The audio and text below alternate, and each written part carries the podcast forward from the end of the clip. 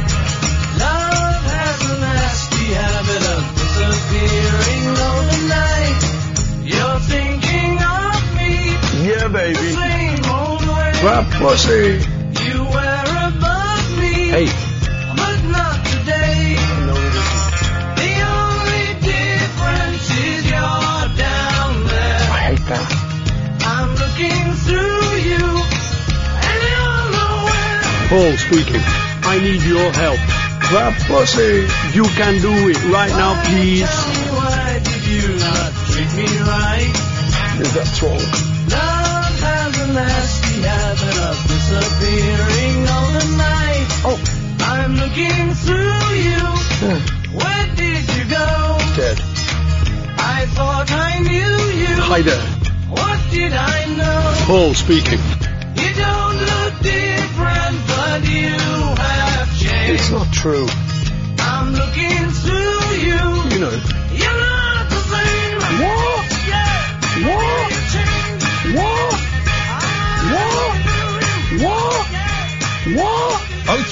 04499 1000. I listened to three editions of the brilliant um, I Am the Egg Pod, Beatles podcast. It's two gentlemen um, from, uh, what's that country called where we we lose money all the time? Ireland.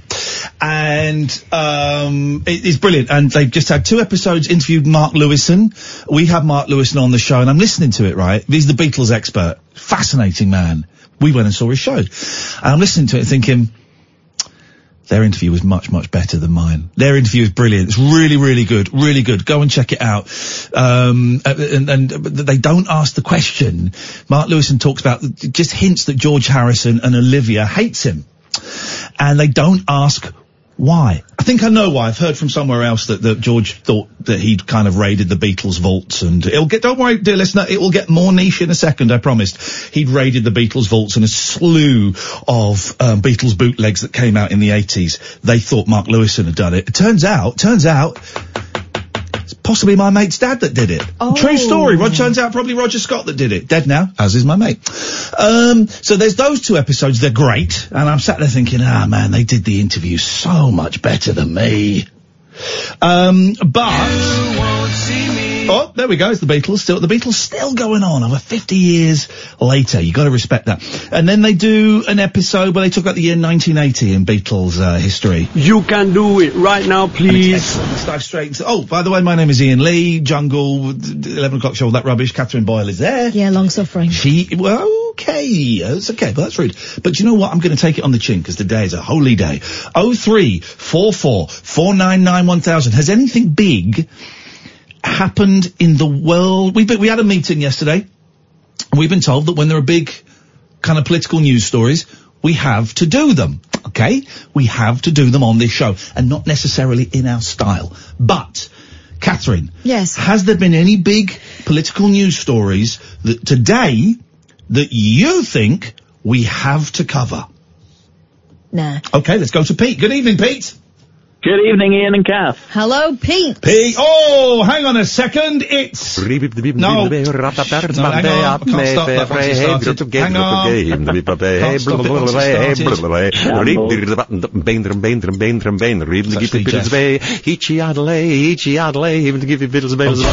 Let's do it over the top. It's time for the non-spoiler correspondent update with our correspondent corres- uh, uh, bollocks. Do it again. No, balls. Hate you, Pete. I hate you. I hate you. I can do a correspondent correspondent update if you want. Okay, fine. It's time for our correspondent correspondent update with our apprentice correspondent. Pete. That's Pete. it's a first. It's a first. Here we go. Well, the the correspondent update is that uh, Greg is doing a sterling job as Shawadi Wadi Isn't he correspondent, great? Isn't he great? and and Stephen, the Doctor Who correspondent, is missing in action. That is true. If anyone knows where Stephen, our Doctor Who correspondent, is, uh, please do let us know now. This is the phone number. If anyone's got any information, Katherine. Oh three four four four nine nine one thousand. That's. Oh three four four four nine nine one zero zero zero. He was last seen on Tuesday, October the 13th, and he hasn't been heard of since. He was wearing very thin clothing and was seen leaving a bar with a mysterious looking gentleman. And we are very, very concerned for his safety and we hope he turns up soon. It's time now for the Apprentice Correspondent update with no spoilers with our Apprentice Correspondent. Pete. That's... Pete. Yeah, I actually really enjoyed tonight's one. Thanks for Um, the update. Oh three four four. Go on, come on, come on. The roller coaster special. Yeah, this week they were designing roller coasters because all of their business plans are about roller coasters, I guess. Um, um, yeah, Here's the, thing, Pete. I would have thought, um, I would have thought designing roller coasters was a very specialist skill set that, that well, you'd have to s- you know about maths, Physics. physics, engineering. But it turns out any old idiot can do it. Well, I think they're just using a video game to do it now because they, they had it was all virtual, so Right, right. which is probably just as well because it meant that nobody died, which is always a good It's sign. always a bonus. How many people died on your roller coaster? Just the one. Huh? That's one too many, I'm afraid. We're going to have to shut it down and send you to prison. Okay, continue, vous, s'il vous plaît. Uh, yeah, so one of them went for a kind of drop base ride, and one of them just went crazy. Mm. Um, just threw everything at it. I mean, T- Thomas came up with the idea for it, and he had this big, intricate sci-fi plot about a version of the year 3000 I that like Busted this. never told us about. Yeah, I, Yeah. yeah, I like this. And there's no gravity. Yeah, there's no gravity, so they have to fly around the Earth Superman style to to get the gravity Yeah. going. It's I don't wicked. know. It's I'm wicked. not sure that would work. So work for Superman. He brought Lois Lane back to life. Didn't he change time that way? It wasn't Yeah, he gravity, changed was time. it? He, He their, changed- their roller coaster might change time, but it won't change Well, gravity. guys, you guys are idiots. It, you, do you not see the obvious flaw in your pathetic Oh, if it's coming apart, then they put it back. Right. Okay, No, so it's, no. What then? Here's the thing, Pete. Can you explain? Now you've had time to think about it. Uh, by the way, we will. We, the show is is far too broad at the moment with the talk of uh, um, Beatles podcasts and The Apprentice. We will get we will get even Nisha. Uh, uh, um, we'll get Nisha in to find out what she's been up to today. We will get the show will get more niche. Um, after the break at quarter past, I promise. If those of you are thinking, God, this is just too broad, he's too scattergun, these topics are too, too, um, commercial. Don't worry, we're going to get very specific in a bit. The flaw with your problem is, the, the, your, your plan is, you, they're, go, they're going back in time to when there was gravity. Right. Yeah. There might be, but he, he seems quite insistent they were in the year 3000 throughout. Yes, they were in the year 3000. There's no gravity, so they have to fly back around the Earth. And as we know from Superman and from Star Trek, which Star Trek, Pete? Uh, Star Trek 4. Thank you very much indeed. But that didn't actually have travelling it fast around the Earth. They slingshotted around the sun. Yeah, but they were travelling fast around. Oh, get lost, Pete. I hate you. I hate that guy. I really hate that guy. Ruins, ruins my show. Pete. Yeah, it ruins my show. Pete. Dissonance.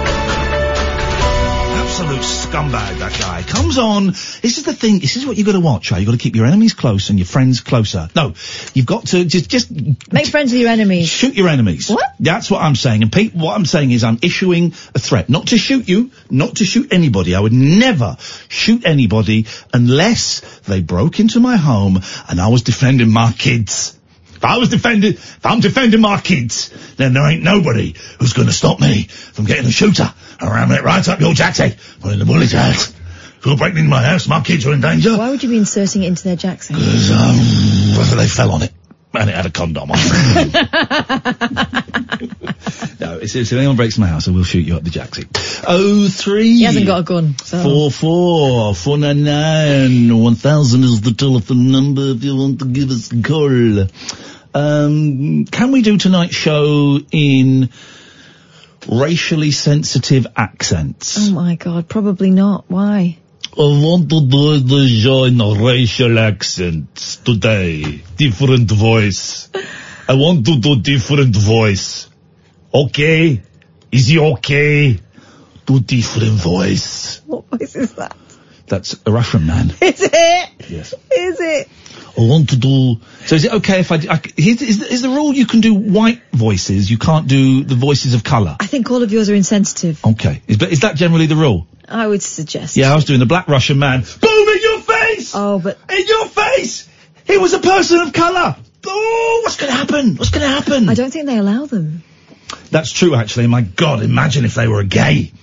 Let's go to Alan. Asshole! Oh my god, really? No. This is why you got chucked out of the spa or whatever it was. So you did this. You did this. And now you're reaping the whirlwind. Wow. How do I get out of this one, Katherine? Tell him. I don't know what to tell him, Katherine. Tell him that you can't do that. You can't do that, Alan. Okay, boss. Okay, Kath. There we go. There, we- that's that sorted. You alright? What? Oh, good night. He's gone. There you go. That's that sorted. Thank you, Alan. Who knew it was that easy? Oh, I've gone a little bit dizzy. I'm hyperventilating. Because we hyperventilating. sorted racism and Caddick in Can the space we- of three seconds. Can we do that? Can we play a game? I know we don't do old kids games, but can we play a game that I haven't played since I was about eight? What is it? It's not doctors and nurses. No, no, no. I'm going to lie on the floor Uh-huh. and I'm going to breathe deeply, fast for 30 seconds, and then you're going to sit on my chest and I'm going to faint. No. Can we not play that? It's an awful game. Why not? It's a very dangerous game. It's fun. No.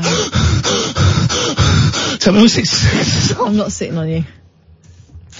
You're no fun anymore. Ever since, um, uh, ever since I've met you, you're no fun anymore. Thank you.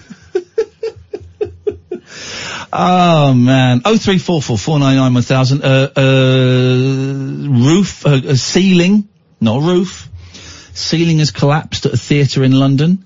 Do you remember a couple of years ago, a few years ago, there was a spate of ceilings collapsing in theatres. So much so that every now and then I have a dream I'm trapped in a theatre and the ceiling is collapsing. Gosh. Do you remember that? Because they're all old, in London's West End Glittering West End. the th- uh, the Theatreland.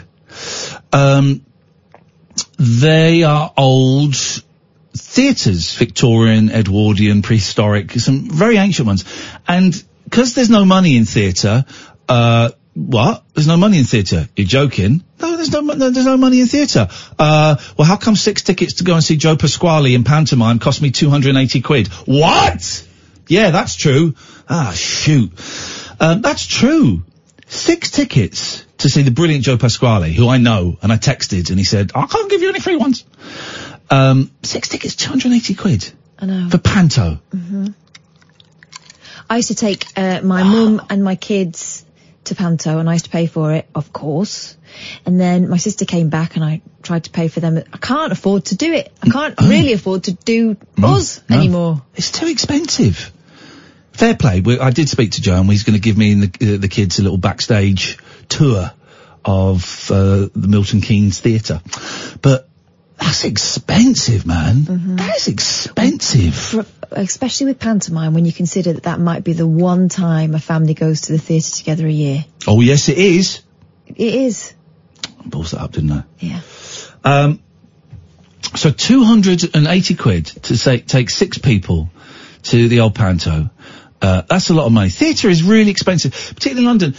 I looked a couple of years ago at um, getting tickets to take the boys to see The Lion King. Google how much The Lion King tickets are. In my head, right, my boys were, were would have been five and seven or six and eight, perfect ages. In my head, the tickets were 150 quid each. That's how I Beatles Pod, not I'm the. uh, Yes, thank you, Dave. You're absolutely right. Uh, It's Beatles Pod, Beatles Pod, Beatles Pod. Egg Pod is something completely different. Thank you, uh, Dave. You're absolutely right. I do apologise. Um, I do apologise. I got that thing uh, incorrect. Okay. Um, Right, so I'm looking at the 23rd, Lion King, 2.30pm matinee performance, uh, 23rd of November, Saturday. So you can pay, purple rate is, uh, £248.50. is what? Sorry, £248.50. a ticket. Mhm. Then you've got the green ones are 158. The red ones, Well, where are of the which red? there are none left, 101. Well, where are the red ones in the circle? So they're up in the balcony. I don't know where they are because there aren't any left. The uh, there's some orange ones for ninety one pounds, but they're all single seats Right, dotted around. but where are they? Orchestra stalls. There's No. one there in the Royal Circle. No, no, no, no. The orca- that's not the orchestra stalls. That's Says a- there orchestra stalls. No. What's, what's that? that's higher. What? Give me, give me, give me, let's get computer. You know, you, you, you, you're building this Wait, up. wait for him to say it's the orchestra stalls.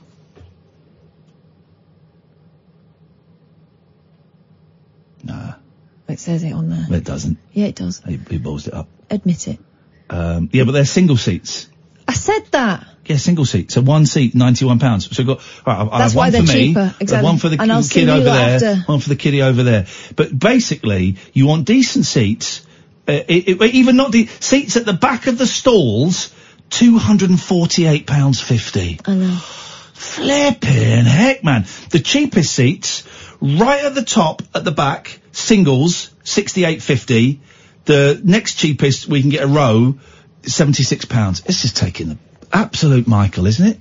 It really is. Two hundred fifty quid for a. T- So you take four people, that's a thousand pounds. I, I, and, and and that's not even including um, a packet of Maltesers. I tell you the best Maltesers you can get. Go on, tell me. Tell me the best Maltesers you can get. I know what you're going to say. Go on. The ones in the revels. Sorry? The ones in the revels, but I think they only appear better because you get No. some crappy revels. No. What you don't get crappy revels You anymore. do. You don't. You, they're all good Revels. I, I find the um, raisin ones a bit crappy. Well, now. you're an idiot then because they're the best Revels. No, the they're the toffee second best Revels. Toffee Revels are the best. No, the best Maltesers, the best tasting, tasting Maltesers are the ones that come in a cardboard box. Oh yeah. Oh, a little bit of luxury in Christmas. your life. A little bit of luxury in your life. Just a little bit. Treat yourself, dear listener. You deserve it. Little bit of luxury. Maltesers in a cardboard box. Did we do the quarter past ads? Let's rectify that immediately. This is Talk Radio. After hours amusement for anarchists, air hostesses, and jet-lagged Antipodeans. G'day, coppers. Can I crash on your floor? The Late Night Alternative with Iain Lee on Talk Radio. Oh three four four four nine nine one thousand. Um, here's a story for you. Rapper T.I. Now, do we know? Do we know T.I. No. Spelt T, letter T, letter I. Do we know this guy? Do we know what his work is? What does TI stand for? Uh, total idiot by the sounds of it. Go on. To- t- rapper T.I. has made the shocking revelation that he accompanies his 18 year old daughter to the gynecologist every year to ensure that she's still a virgin. Wow. I, if my niece and nephew are listening, switch off. I've never had sex with a virgin. I was I was presented with the opportunity once. Very nice young woman in, our twenties, and she was a virgin, and I, and I found the pressure too much, and so I couldn't, couldn't, I couldn't. I thought it was, you know, I'm a nervous, I'm a nervous, I'm a nervous lover. Anyway, I'm a nerve. I get very, you know, particularly in my twenties, I was very, very uncomfortable being naked. And while I liked the idea of sex, actually I was not very good at it. And you know, quite often things weren't working because I'd get so tense and, and anxious. When I say things weren't working, I mean I didn't get a boner. Um, and then, then this girl I really liked actually, she's a really nice woman. And she said, by the way, I, I just tell I'm a virgin and just, it just, the pressure was just too much. It was just, you know, it, it was all in my head. But so, Even though you know that for most people the first time is rubbish. I wanted it to be brilliant. Um, yeah, I know. I just couldn't. I just couldn't. It was all in my head. It's all in my head. It's only recently I've been able to unpick all, pick all of that. Um, uh, but um, is the hy- is the hymen real? Well, I did a lot of gymnastics, so I, I don't think mine was What there. is it? It's like a thin layer of skin. What what um uh what does uh oh it's a qu- trivia question. What of Theresa May and hymens got in common? It's not a joke, it's a, trivia question, pub question. I don't know. She's the MP for Maidenhead, which is the old Anglo Saxon term for Hyman. Yeah. It's just, just, that's just actually a question. You're waiting for a punchline. I'm mo- uh, here's the thing. I'm more than just rude, innuendo, sexual gags. I'm, I'm more than that. I'm actually, uh, I'm actually very knowledgeable. You are. By the Uh, way, my, I've got I, my IQ. When it comes to my IQ, I've got a massive one.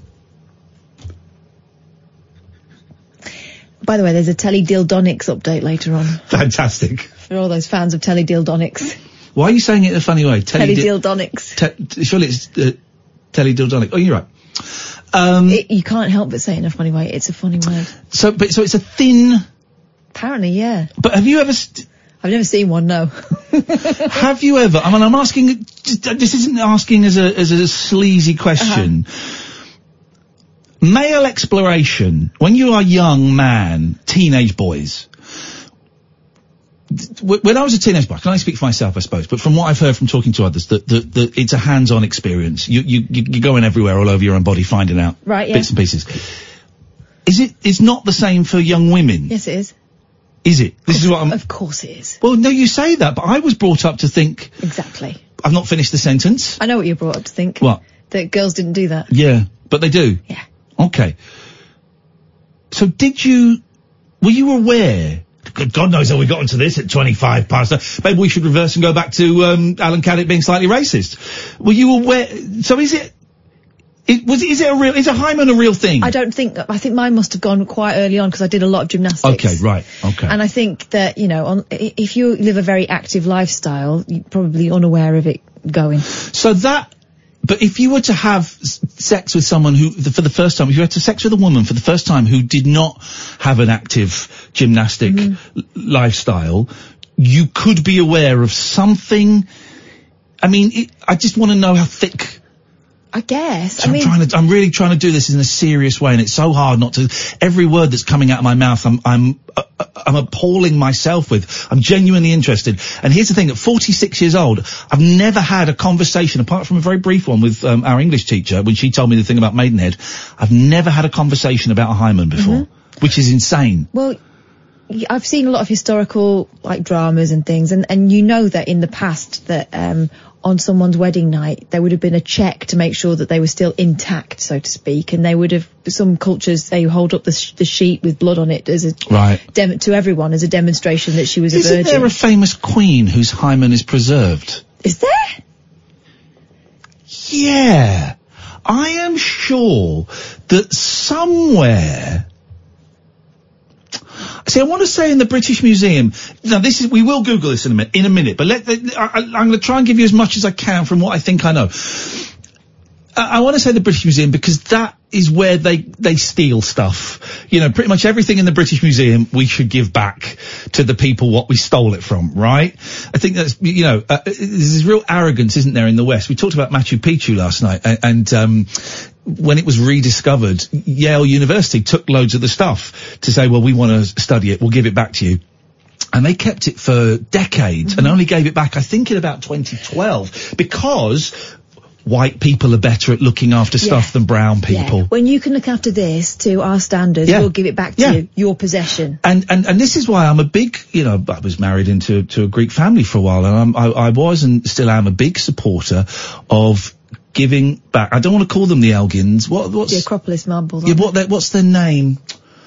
Um,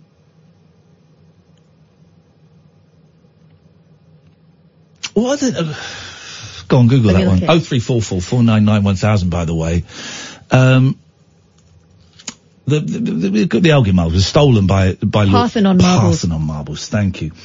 Uh, stolen by Lord Elgin. That we should give them back. And the argument for a long time was, well, They were and- being let to rack, rack and, and, and. Greece didn't have a way to look after them. And you go, you go and look at um, the Parthenon, and there's loads of what looks like original stuff there, and it's not. It's all been remade. But um, the argument was, well, they don't have the facilities to look after them. Well, here's the thing: about ten years ago, they opened uh, in in Athens this amazing climate controlled state of the art, multi-million euro museum. And so Greece quite rightfully said, well, we do have the facilities now, so we'd like those back, please. And it seems insane. Just the arrogance uh, uh, of the, the English, and it is English, the English arrogance. Well, we can do it. We can do it better than the old natives. It feels like colonialism. Oh, doesn't it? totally. And a lot of it, if you look at a lot of that stuff, a lot of it is, you- you- the Greeks are obviously white, there's like swarthiness to them, but they're white. But a lot of it is stuff taken from Islamic countries and African countries, because we know how to look after it better than those bloody old boys over there. Despite the fact that a lot of Islamic countries were, you know, quite advanced when we were still wandering around dressed in rags. Although then, then there is the argument, of course, that a lot of Islamic treasures in their own countries recently in the last 15 years have been destroyed by, by ISIS. Anyway, we're going off on tangents. If you're new to the show, welcome. It's a, it's a politics-free zone tonight, and this is kind of what you can expect.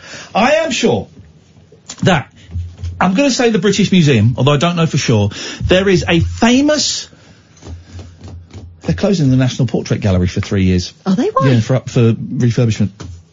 There is um, in the British Museum. There is a Queen's Can I look it up? hymen, and it's in like a little, you know, like a ring box. You know when you get down on one knee to propose. You, Well, it wouldn't be like a Dairylea slice, would it? Amy like that one. Look, the, there is there is there is a. I'm going to say it's a Queen's hymen that was was taken. It's all like you know, it's like a dry bit of crispy paper now. Of course it is. Um, I'm pretty sure that's a thing. Oh three four four four nine nine one thousand is the telephone number if you want to give us a call. I think I've scared off all of the um, callers tonight. It's been a strange, strange old intro. If anyone knows anything about that, anyway. Rapper T.I. has made the shocking revelation that he accompanies his 18-year-old daughter to the gynecologist, uh, they spelled gynecologist wrong here, every year to ensure, ensure that she is still a virgin. Appearing on the Ladies Like Us podcast, the 39-year-old stressed how important it is to him that his teenage daughter, Deja Harris, has not had sex yet, admitting that he accompanies her on her annual gynecological checkup to confirm that her hymen isn't broken. Well, that's no guarantee. I will say, as of her 18th birthday, her hymen is still intact. Imagine talking about your daughter like that. The rapper, whose own hits are filled with lyrics about sex, How old is she? said she's 18. God. She's a grown woman. Oh, there's a picture of her. Listen, her hymen could not be intact anymore and she could still be a virgin. Has anyone broken that news to him? Deja's 18. This is him talking. Just graduated now, high school now, and she's attending her first year of college, figuring out for herself, said the star, who also has a three-year-old named Heiress. And yes, not only have we had the conversation about sex, we have yearly, we have yearly trips to the gynecologist to check her hymen. Right. I had a very protective, I had a very protective dad. But he wouldn't have gone there. Flipping heck, that's incredible. That is tantamount to treating your daughter like she's like an animal or What's possession. puni- what, what would the punishment be if Exactly. So what if, like me, she, she didn't have, it wasn't intact anymore and it, she still hadn't had sex, but it wasn't through physical activity like swimming or sports or whatever, it had gone. Would he punish her? Does that devalue her in his eyes? Lest the podcast's hosts Nazanin Mandi and Nadia Moham think he was joking, T.I. then went into more detail Oh, about their God. doctor visits. So it's this one time we go. I think this might have been after her 16th birthday. This is what we do. Right after the birthday, we celebrate, he said. Usually like the day after the party, she's enjoying her gifts. I put a sticky note on the door. Gyno, tomorrow, 9.30. Jeez. This can't be... No. What gynecologist would allow, would, would spill the beans like that? I don't think that, well, if they spit, if the gynecologist spills the beans, you can get them struck off. Of course, doctors can't share patient information without the patient's consent. Ah, right, okay. So T.I. cajole, T.I. sounds like a really fun guy. Sounds like a prick. cajoles his daughter into giving it. And here's something. I'd never seen the word cajoles written down before. It looks like cajoles. cajoles. On, his daughter. Cajoles. I've never seen it written down. That's wonderful. Um, so we'll go and sit down, and the doctor will come and talk, and the doctor's maintaining a high level of professionalism. T.I. explained. He's like, well, you know, sir, I have to, in order to share information. I'm like, Deja, they want you to sign this so we can share information. Is there anything you would not want me to know? See, Doc, no problem. That's how God. he bullies his daughter. Yeah. Yeah, because how can she say no in that situation? The doctor has even explained, I mean, she's an incredible looking 18 year old girl. The doctor has even explained there are many other ways for a hymen to break besides sex.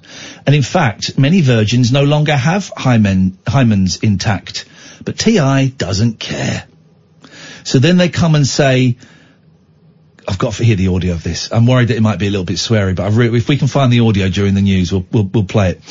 So then they come and say, well, I just want you to know that there are other ways besides sex that hymens can be broken, like bike riding, athletics, horseback riding, and just other forms of athletic physical activity. So I say, look, doc, she don't ride no horses, she don't ride no bike, she don't play no sports. Just check the hymen, please. God. This is a great. This It is keep- sounds like he keeps her locked up in a tower. this is a great. This could. This may be a line from one of his raps. Listen to this. Look, Doc. She don't ride no horses. She don't ride no bike. She don't play no sports. Just check the hymen, please, and give me back my results expeditiously. expeditiously. His results. Expeditiously. His results. Ex. That's the chorus. Expeditiously. His results. Expeditiously. But also, she doesn't do any of that stuff. What a fantastic life she must lead. So he doesn't let her do anything. Why is he so obsessed with his daughter's virginity? Mm. She's 18. T.I. defended his actions, explaining that he thinks a lot of people wish their parents had been more protective of them, suggesting that his daughter will look back on her father's behaviour and be grateful that he was so involved. No, she won't. She'll be in therapy at the age of 37. Do you know what's going to happen? At some point she'll rebel and she'll do everything. She'll do the lot. The works. Everywhere. Wow.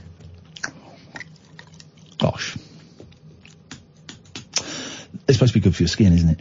There, uh, uh, I think, uh, but he went further, admitting he doesn't want guys to take the time to woo his daughter, even though she's now an adult. What? Right, stop. This is all about men. What about her? What about what she wants? This is all about, I want to make sure that my daughter's not, she needs to prove to me that she's still a virgin. I don't want guys doing this to her. What about what she wants?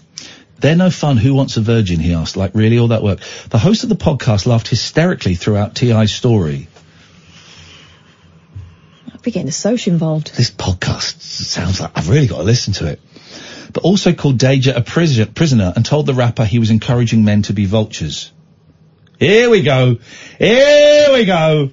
Here we go. Here we go. You ready? Mm-hmm. Are you ready? I am. This has got to be a joke. If anyone knows this T.I. guy, get him to call in. T.I. is not nearly as worried about the sexual activities of his 15 year old son King, who is already sexually active. There's a picture of King topless with like bondage chains around his neck. He's 15. The teenager admitted in June 2019 episode of the family's VH1 reality Ah, show. here we are. There we got it. There it is. We found it. We found it. That he's already doing the deed. And T.I., while clearly not thrilled, laughed it off. Yeah. I don't want any of my children to have sex before it's time for them. But who's to say when it's time? Well, apparently you. However, I will feel different about a boy than I will about a girl. And that's just the God's honest truth. I don't think there's any father out there who'll tell you any different. I, I get that. I get that. I haven't got daughters, but I, um, while I'm also very protective of my boys and certainly would not be encouraging them to go out and sow their wild oats, I'm, I'm very nervous about them. More nervous, you know, than with the time a, a very attractive girl who I was dating told me she was a virgin and then I, I'm more nervous about them going out and having sex and, and stuff like that, you know, but I think it is different for dads and their daughters.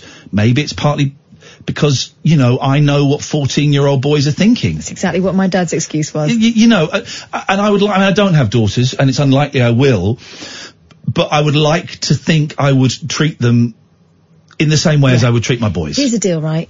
my dad, we were not allowed to have boys upstairs. I did not have a boy upstairs in my room until I was married to him. And we weren't even like staunch Christians or anything like that. My dad's just very traditional. And yeah, I'd always get the thing of, well, I know what I was like. I'm thinking, well, you must have been some kind of flaming pervert then. Um, yeah, because what, yeah, the mind boggles as to what he was frightened of. Fortunately, I had a mum who was sensible and a dad who would prefer not to know, but he made it very clear that, that boys were really not welcome in the house, to be honest. Or in you. And certainly not in me, and they were not allowed upstairs. But they were allowed downstairs? Did that sneak in round the back? Stop it. Sorry. But that didn't mean I, you know, that didn't mean I didn't do anything with boys. It just meant that I had to find more ingenious ways of doing it. And probably made it a bit more exciting, if I'm well- honest. His possessiveness, this is the rapper T.I. Certainly going to check out his back catalogue on Amazon after this. His possessiveness over the sexual activity of the women in his life does, however, extend to his wife, Tiny, 44. According to MadameNoire, let's have a look at Tiny. Well, she is tiny, yeah, she's very tiny. Um, uh, in some areas. According to uh, MadameNoire, in a recent episode of T.I.'s Expeditiously podcast, he told Tiny he was owed sex in their marriage contract. What a nice, All right, yeah, what a nice a, gentleman. He's, a, he's an asshole. What an absolute gentleman. No, I tell you why he's a gentleman, because if there is a contract, then um, he is following the rules of the law. Um, if she is is not up for it, what he's allowed to proceed, regardless, is he? Only, they, you know, up until about, I think it was 20 years ago, there was no, you could, you, a man could, a man could force himself sexually on his wife, Yep. and there was no, a husband couldn't rape a wife. Exactly. It's insane, huh? Mm-hmm. 20 years, I think. Maybe in the 90s that changed. Come to you in a second, Alistair. 0344 499 1000. This is all horrible, but I hope that this is all hyperbole trying to sell his, what sounds like an awful show. He said, what's yours is mine, and what's mine is yours. Oh, he, no, I think we've been a bit harsh. He's a romantic. He's actually a romantic. This is beautiful. That means that little thing you got, that little sex box you got, is half mine. That's poetry. So- My answer would be, baby, it's a loan. So you pick which side you want, and that's yours. The rest of it is mine. We can split it right down the middle of the, what do they call it? The, the, the, is it the uvula? Oh my god. He seems to have been referring, referring to the vulva. What I'm saying is, it's half mine, and my half is on the inside. Oh my god. He sounds like a pig. Meanwhile, Deyjah, it's the daughter, who has 1.4 million Instagram followers and appears on the family reality show T.I. and Tiny, Friends and Family Hustle, isn't a stranger to male. Who are these people? Um, You know, for someone who's quite possessive of his uh, women folk, he sure is uh, eager to sell them. Here we go. Ironically, although T.I. has implemented strict rules regarding his daughter's sex life, he has no problem promoting a much looser lifestyle in his music. Many of the rapper's hits, including his 2008 number one hit Whatever You Like and 2013 number one song Blurred Lines, glamorize sex. Especially his big hit from 2015, I'm Gonna Have Sex with an 18 year old. What? No, no, it wasn't called that. In Whatever You Like, T.I. raps about late night sex, so wet and so tight. As if you do it in a narrow bath, I guess. While Blurred Lines caused global outrage when it was first released because the lyrics described a man trying to coerce an uninterested woman into having sex. Yeah, you know that. You know you want it. I didn't. I didn't. That's know what that. it- that's I don't it. listen to the lyrics of songs these days because I just it's more for me. It's more about the rhythm. Well, what an absolute asshole T.I. the rapper is. Oh three four four four nine nine one thousand. This is Talk Radio. The wild man of late night radio. The Late Night Alternative with Iain Lee on Talk Radio. Oh three. Uh, I can't remember the rest of the number. Four four four nine nine one thousand. Okie dokie. Okie dokie. So I, I'm trying to find this this this Queen's hymen Yeah, I I do believe find it is a, is a is a relic. I, I, I, I do believe. Um, yeah, we'll, we'll we'll we'll get there a bit later on. Good evening, Alistair. Oh, evening all. Evening, all. You sound like an old Sounds Bobby. You sound like Dixon like, and Dixon uh, and Dock Green. That's him. That was a great. Evening, all. Still remember it. Yeah, I, I used to come home from school in the 60s, rush home from school in the 60s, and um, mum would have me uh, uh, condensed milk sandwich ready, and I'd sit in front of the telly and watch uh, Dixon and Dock Green, D-O-D-G. It's when the it's when the criminals were like gentlemen as well. The criminals were gentlemen. They were gentlemen, uh, thieves, gentlemen burglars, gentlemen nonces. They were all gentlemen. And you just don't get that now. No, I'm a gentleman and I'm a criminal. Listen, it's, confession time, guys, on Talk Radio tonight. well, you know a little bit about my past. So, um, I do. reason I was ring- well, actually, whilst I was um, I was thinking that I'm uh, six months sober tomorrow, Iain. Congratulations, man. Well done. Uh, I wanted to offer my congratulations to you because you must be what near twenty months or something. I am September, October. I'm I'm 19 and a half months. Yeah. Brilliant. Yeah. Well yeah. done, It's all right, isn't it? I haven't been to a meeting for a while. I might do a meeting. In fact, I'll probably do a meeting tomorrow because I'm in London early. I've not been to a meeting for a while. I'm umming and ahhing about my sponsor. I might, I oh. might keep my op- stay with this guy, but keep because he's great. He's a nice guy, but I'm just not quite gelling with him as I would like to. So stick with him.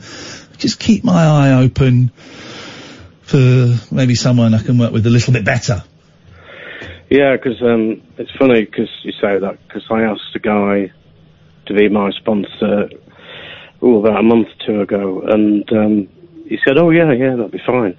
And then we kind of see each other every week, and I say, "So what do you think?" And he says, "Oh, I said I don't, I'm not sure, I'm not sure." So I think that I'm going to have to go to someone else. Yeah, and that's fine. That's quite, you know, for those who don't know, we're talking about 12 step programs. And in it, you are, it is suggested that you find a sponsor who is someone, uh, uh, of the same, you know, gender as you. You know, unless you're gay, then you get someone of the opposite gender. So there's no chance for any kind of attraction. And that has got more time clean and sober than you have, and then they take you through the 12 steps. And just, th- this guy I've got is great. He's a really, really nice guy Yeah. but he's always busy. I'm always busy. We're just struggling to kind of meet up and um, go through stuff. And so I just I just got my eye open, and I'm saying it out loud so that I've been thinking about it for a few weeks now. Now I'm saying it out loud. It sort of makes it a little bit more real. But that's quite a common, you know, that happens. That happens. Yeah, and have you, have you got people that you can you think of that may be able to No. fit that role? No, I haven't, because I'm not living in London. If I, when I lived in London, it was easy. Because I'm not living in London, it's not so easy. And I don't get, because of either, you know, like on Saturday nights I've either got the kids or I'm doing a rabbit hole, so I can't really get to, there's a really nice meeting near me, but I can't get there too often. Um, so I've just, I've got to have a little think, Alistair, a little, I'm just saying out loud just because then it, I sit on this stuff for ages and don't do anything about it. So I'm just saying out loud so that it, it becomes a little bit more real. Anyway, all the best as far as that's concerned. Thank you, mate. Um, now then, the reason I was going to ring, I was ringing about pantomimes originally, but I was just reacting in my head to that story you were just talking about before the news, and it reminded me of the advice my parents gave me about sex when I was a young man. Yeah. And uh, one day after school, quite out of the blue, my dad said, um, "Come with me, young man," and we went down to the the sort of big school. This must have been when I was about ten or something, and they put there was about I don't know three or four people. Not you know it wasn't like a an event or anything. It was just some sort of private thing, and they showed this film of about the birds and the bees and Now, was it literally about the birds and the bees? yeah about sex. But but wait, so it wasn't because I where Kath, where does the birds and the bees? Because that's how they start off, don't they? They start talking about pollination in plants and how the plant's got Who this came part up and the with bean is that? I don't know. Who came up with that? Mm-hmm. So it was it wasn't a bluey though. It was a proper science. No, it was like they didn't actually show sex, but they did show a woman giving birth in That'll put full you off. colour. And Bloody there was, hell. I mean, all I can remember of it really was there was so much blood. Mm. So That would that would Well, f you up. That's like aversion therapy. Yeah, that's that's if that's one of the first things you're seeing, that's uh that's not great. And then did you talk here's the thing, you're reminding me. My parents never spoke to me about sex. They gave me my mum there was like this really old book. We had this sort of like thin green book. My sister will remember it, I'm sure. This thin green book that was about sex, and my mum gave it to me uh, when I was probably about 14 and said, here, read this, and you got any questions, ask me. It's a bit late by then. A bit isn't late. Um, and never spoke to my dad about it, which, which someone should have spoken to him about it because he was off getting women pregnant all over the country. But, but we never had a conversation. On the walk home from this weird screening, did you and your dad chat about it or did you talk about the No. football? I was completely, to be honest, I was completely shocked. I didn't know what I'd just seen, and my dad really didn't explain that much why I'd gone to see it. Obviously, I had some. So he didn't. He didn't about. say uh, you- you're walking there. He didn't say right. Well, this is what we're going to see, and this is why. And when you were leaving, he didn't say you got any questions. He just said right. We're going to go and do something, and then you walk back in silence. So, oh, I don't know. It's so long ago now. I'm 60 in a couple of years. um, I think he said that we're, we're going to see a film about the human body or something, and and, and uh, it, it probably. The thing was, my dad was um, he was actually a doctor himself, Oh, okay, okay. so probably you know didn't uh, go into that. But um, and then the other thing was when just before I went off to university, um, really not having learned anything about sex because I'd been at boarding school for about five years before that. Yeah. Um, Mum and Dad said to me, um, "Now, when you go off to university, you, you're going to be tempted with, you know, making, uh, you know, getting to know girls. All our advice is make friends with them first. Well, it's good advice.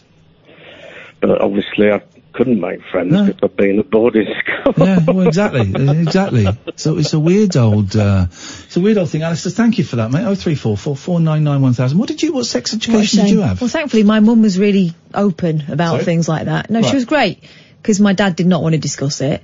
Um, the Would thing he have discussed it if he'd have had sons? Do you think? Would he have been more comfortable, or would he still felt uncomfortable about it? probably with sons, he might, he might have been more comfortable. You know, it's it, it, it's a it's a strange thing, and I think he's you know obviously he's a product of his upbringing, and in but my mum, you see, had a my grandma was brought up by her dad. And he told her nothing to the hmm. point where when she got her first period, she thought she was dying. She ran hmm. next door to the next door neighbour and the next door neighbour told her what was going on. But it was a shock for her. And so when my mum and her, my mum's a twin, so they were the two eldest, when they came to a certain age, um, my grandma's idea of sex education was to stick a leaflet on their bed. Mm. Well, That's still more than what, It's kind of similar to my mum handing me that pamphlet. Any questions? Give it. but it was never discussed. But my mum always said, I will make sure that you know what you need to know. And if you ask me a question, I'll answer it honestly and I'll a- an- ask it to like an age appropriate level. So I knew when my, when my sister was born, I already knew where babies came from, you know, to a, a, a four-year-old's uh, level, but I knew that, you know, there was a part of daddy that went, went in there and there was a part of mummy and then the baby came out of your, uh, Bum. foof. I knew that. My grandma was so shocked because because I sort of explained where babies came from to her, and she's like, "There's nothing this child doesn't know." But it was never a massive deal in our house because t- because I- of my mum. I told my mum, my mum, I told my mum, I told the boys the basics when they were probably five and seven because we're in the car and they asked. And I kind of thought, oh, five and seven. Okay, I'll tell them. And I, and I told them, age appropriate, of course, and they thought it was hilarious. And my youngest took great pleasure when my wife turned up. Uh, mummy, mummy, I came out of your for China, And, uh, d- uh, did you now? Yes, I did. And, um, you know, and then they forget about it, giggle and they forget about it. And I think they shocked their grandma by telling her.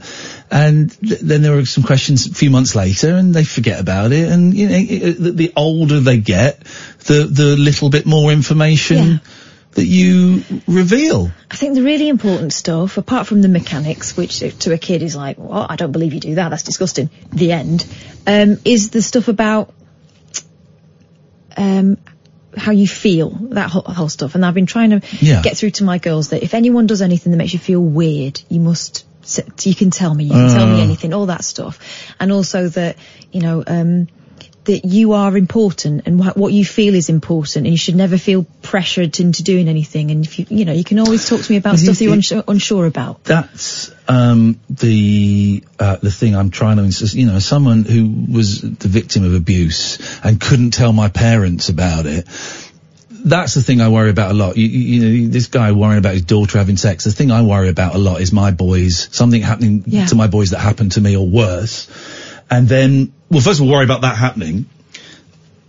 And then, you know, them not being able to, to, to talk to me Yeah.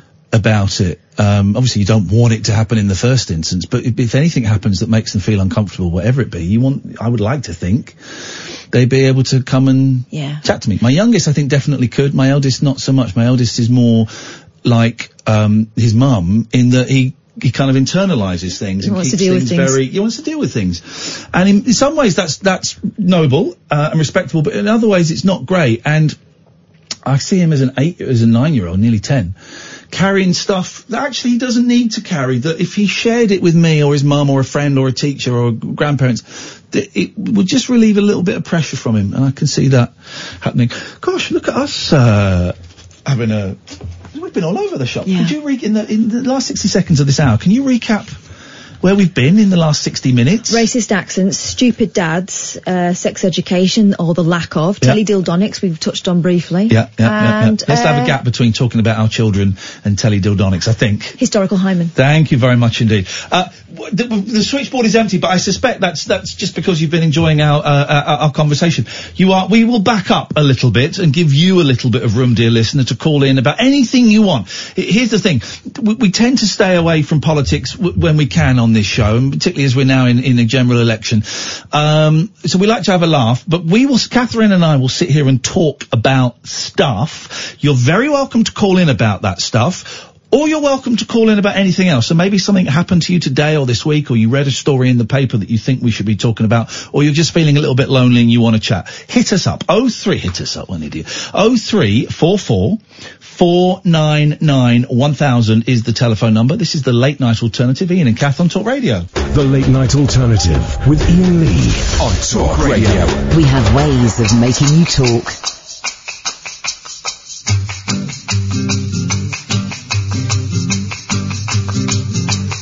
Looking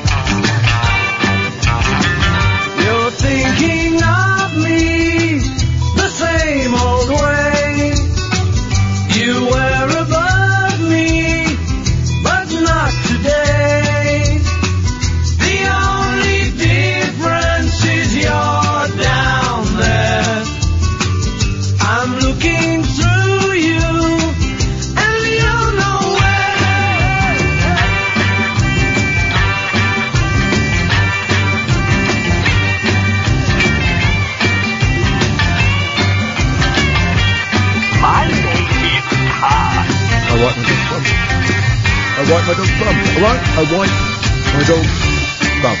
Hello. Okay, well, I hope you sleep at night knowing you just blown up a 12-year-old. The only difference is you're down there. Rap, pussy. I'm looking through you. And you don't. Yeah, nowhere. Here we go. You know Freaking love the Beatles.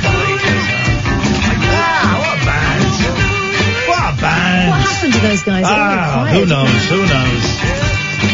Oh three four four four nine nine one thousand. This is the late night alternative. It is called that for a reason. We are the alternative to all of the dull, boring political shows out there. Right now, you switch on any station, they'll be talking about Jacob Rees-Rottmog. They'll be talking about Jeremy Corbyn. They'll be talking about Jo Swinson. There you go. Got the main ones in. Thank you. They'll be talking all about that, all about the policies, all about Brexit, all about this, all about that. Oh my God. We've got another five weeks of the general election and probably another few years talking about Brexit. We've got all of that. So whenever we can, and we won't be able to do it every single night, but whenever we can, this is a little uh, haven away from politics where we can talk about silly stuff, frothy stuff, heavy, heavy stuff, weird stuff, whatever you fancy. Use this as um, just a big blank wall that you can come and draw graffiti on. You can draw you can draw cocks on there if you want. You can draw beautiful murals. You can write your initials. You can put swear words on there, but don't not literally say them out loud. Uh, oh three four four four nine nine one thousand. We, we've not got a question. We've not got a theme this hour. It's not would you vote for this party or would you vote for that party? Do you think this party will get Brexit done on this? I haven't got any of that. We just sit here. I'm Iain Lee. Uh, I did a program years ago called the 11 o'clock show and then I was on LBC for a bit and then I did I'm a Celebrity and now I'm here. We've got Katherine Boyle who's been at various BBC stations and has been here for four years and we just sit here and we chat and we talk nonsense and you're welcome to dive into the nonsense we're talking about or bring your own nonsense to the table. Very quiet on the phones tonight. That's the way it goes sometimes. Uh, If you've never phoned up our show before, it's different from other shows. There's no question, so don't wait for the question. Pick up the phone, 0344 499 1000 free from most packages will cost you pennies and some of them you'll speak to Amy tonight. She'll just ask you for your name and just check she's got the right number and she'll call you straight back and because it's so quiet you'll pretty much get straight on the air. And that's it. Don't swear. Don't be libelous. If you do, I've got a dump button. We've got a 14 second delay so we can stop that. And we, just have a laugh, really. Katherine, sorry to grab you mid yawn. Sorry. I'm, I'm the one that's sorry. What have you brought to this little uh, party tonight? Okay. I see Um, you carrying a bag of news stories. I do have a bag of news. Oh, but just put your hand in and pull one out at random. Woman quits her job to eat McDonald's and Chinese takeaway on YouTube. Oh, this is um uh, Gong Gongwak. What's it called? Mukbang. M- mukbang. Didn't they write all the songs for Busted? Mukbang. Mukbang was it? McFly. Oh, McFly. Mukbang. Okay, yes. China Rowley has quit her job as an admin work uh, worker in the hopes of becoming a What's muk- her name? Charna Rowley. Charna. That's a Charna. ni- How you spell it? C H A N N A. No, C H A R N A. That's a nice name. Charna. Charna. I'm looking. I, I, here's the thing, dear listener. Sorry, tangents. You'll, you'll realise as well that we go off on tangents, and I quite often interrupt Katherine because I'm rude. I'm getting two new kittens. Hopefully, it's not 100 percent right. Little boy. Little girl, they're 10 weeks old, they're brother and sister. Uh, the boy's gonna get his balls chopped off. The girl's gonna, well, I'm, let's just say I'm gonna be taking her to the vets every six months to check her hymen. and I haven't got names for them. And I can't, the best names I've got so far, right, these are the best names I've got so far from, for the little boy and little girl cat, right? Brian for the boy and Steph for the girl. Right. These are the best names I've got, Brian and Steph. See, I had an, a, a name for the boy, but I'm not going to tell you what it is Well, go on. Well, tell, why not? because you want to decide this one yourself. Well, tell me. I'm open to suggestions. Brian after Brian Wilson, of course. Oh, really? Okay, that's where yeah. you're going. And um, Steph. Is there someone called Steph McDonald? Probably, yeah. What in the whole world? Yeah, there'll be Well, a few. well, so St- Steph after Steph McDonald. Which one? The good one. Well, good what? Steph McDonald. I don't know what. Is there a Steph McDonald? I don't know. Yeah, there is, but I don't know her. Okay, well, I'm I'm saying I don't know either. I don't think she's famous. Okay, well, she's probably ruddy lovely. Steph, if you're listening, I might be naming my cat after you, baby. I think you should call the boy, um 'cause they're stripy cats. Yeah. I think you should call him Tiger. I'll get low. Flipping it. And if I get a dog, why don't you call it Spot? No, Tiger. Come on. I'm a tiger. I'm, I'm a, a tiger. tiger. No, I'm calling Tiger. I'm calling it Tiger. Yeah, it's cool. No, no, no. Anyway, uh, so I'm open for cat name suggestions, by the way. Emma and Chris, stay there. Come to you in a second. Katherine. A woman has quit her full-time job. Hello, Katharina! Don't you dare. Sorry. A woman has quit her full-time job to pursue a career on YouTube, eating McDonald's, Chinese takeaways, Greggs and Pizza Hut. Good for her. Charna Rowley from London films herself consuming around 5,000...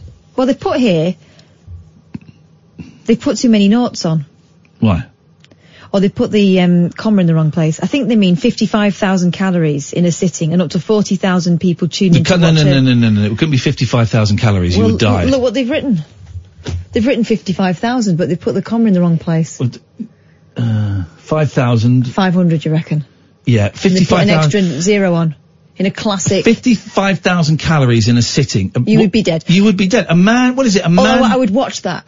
a man needs 8,000 calories a day to survive. no, not 8,000. Uh, It's to about 2,000. n- well, no, okay. Man needs 2,000 to survive, 8,000 to have a good time. 8,000. I Yeah. mean, God, you'd be... 55,000, your, your head would explode like in that film Scanners. I haven't seen that film, but it sounds nasty. Oh, it's a great film. Scan- I remember, right. I remember going to the pictures in the late seventies to see in Slough uh, Cinema to Slough Granada to watch Popeye and Octopussy and stuff, and they would have like a poster for Scanners, and the poster for Scanners is a guy in like a shirt with a tie, wearing a waistcoat, and his his hands are like down by the side of him, like his fingers wide open, and he's uh, and his head's exploding. Scanner gosh. is someone who can make your head explode. And his head, I remember staring at that while my mum was getting tickets. This is how old the Slough Granada was, right? This is great. They had three screens, right? Uh, if anyone's got any pictures of, of inside of the Slough Granada, because I remember this lush staircase, but, um, and there was nowhere to wait inside. So what they would do is they would, there were hole, three holes in the ground outside. Do you know what they did with those holes? There would be a post saying which screen you were. They would come out and they would put a big post in and it would say screen one, screen two, screen three, and you would stand, you would queue outside on the pavement. If anyone's got any pictures of inside Slough Granada, please, please, please, please, please. Uh, and uh, anyway, the scanners thing. Please, I'm interrupting.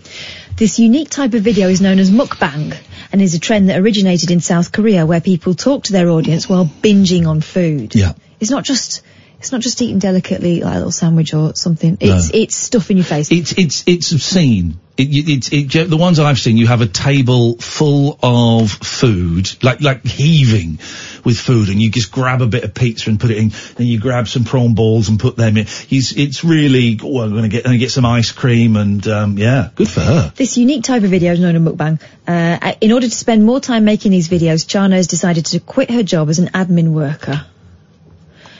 The 22-year-old now works part-time at a warehouse in order to support herself while on her YouTube journey. She has no plans to stop eating on camera, and her ultimate aim is to work her way up to eating 10,000 calories in one go.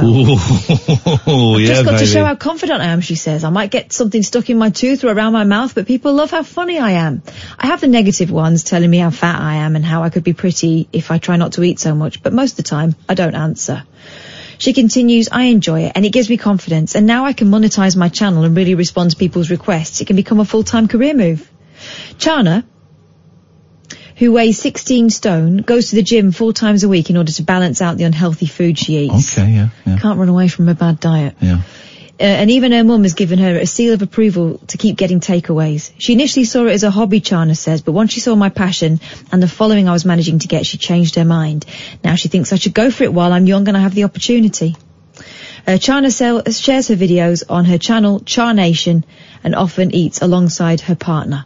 She makes two half-hour videos each week and has so far spent around £1,000 funding the footage. Her biggest hit was a video of her eating a Chinese takeaway complete with chicken balls, special friend rice. I mean, God, who wrote this? Special chow mein, chips, prawn crackers, vegetable spring rolls and curry sauce. The video has been viewed over 48,000 times so far. That's not that many. That's not No, going to make you a YouTube sensation. But still aren't people funny? The things we'll watch on YouTube. Um, That and the whispering. Yeah, well, we might do some ASMR after midnight. Uh, Pete is throwing the name Gizmo into the cat ring. Yeah, I tell you what, guys, why don't we just throw in the most stupid, obvious names that I'm never going to use for my cat? Why don't we do that, okay? Oh. Don't. You're the one that said Brian and Steph. Yeah, uh, yeah, exactly. So we thought the bar was low. Let's go to Emma. Good evening, Emma. Hi. Hey, Emma, how you doing? Hmm. Um. I don't know really. Oh, Um, what does that I mean? don't know. Well, I always thought I would ring in to just say I think you're really great, and I loved Rise, so I know about you because of Rise. You Wow. got me through uni. It was you that watched it, Emma. Thank you. That was I loved that. And literally, there was one day where we recorded zero viewers on that. Oh, because I like, literally used to get up. I like you and Dougie are one of my favourite double acts of television. Uh, thank you. Do you know what? D- Dougie and I were texting each other the other days. We do like every six months or something. I, I, I'm going to invite him in again one night because he's not been in for a while. So we'll, uh, well, I'll, I'll let him know that. That'll make his day. Thank you.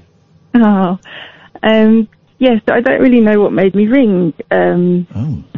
my marriage is ending. I'm laughing. Can I tell you why I'm laughing? I'm not laughing at your marriage ending, right? I'm laughing because I don't know why I'm calling in. My marriage is ending. That's why you're calling in. That's why you're calling in, and that's all right. Um, when you say it's ending, where whereabouts are you in it? Um, we decided to separate three weeks ago. Yeah. Um, and tonight I just found that he's already seen someone else. Oh, mate, I am so sorry. I am so sorry. That uh, that must be horrendous. Can I, I'm gonna if I'm gonna ask some questions, and if I ask anything you don't want to answer, then just tell me, and I will not be offended, and I will move on. Okay? Okay. You you said that you both decided to end it a few weeks ago. I kind of got a slight reluctance in your voice. Would I would it would I be right in suggesting that maybe he wanted to end it a little bit more than you did, or have I got that wrong? Um, kind of. So he's um, been suffering with some issues with sort of depression and things for the past two years. Yeah. Um, and we maybe kind of got to this point a year ago. Right.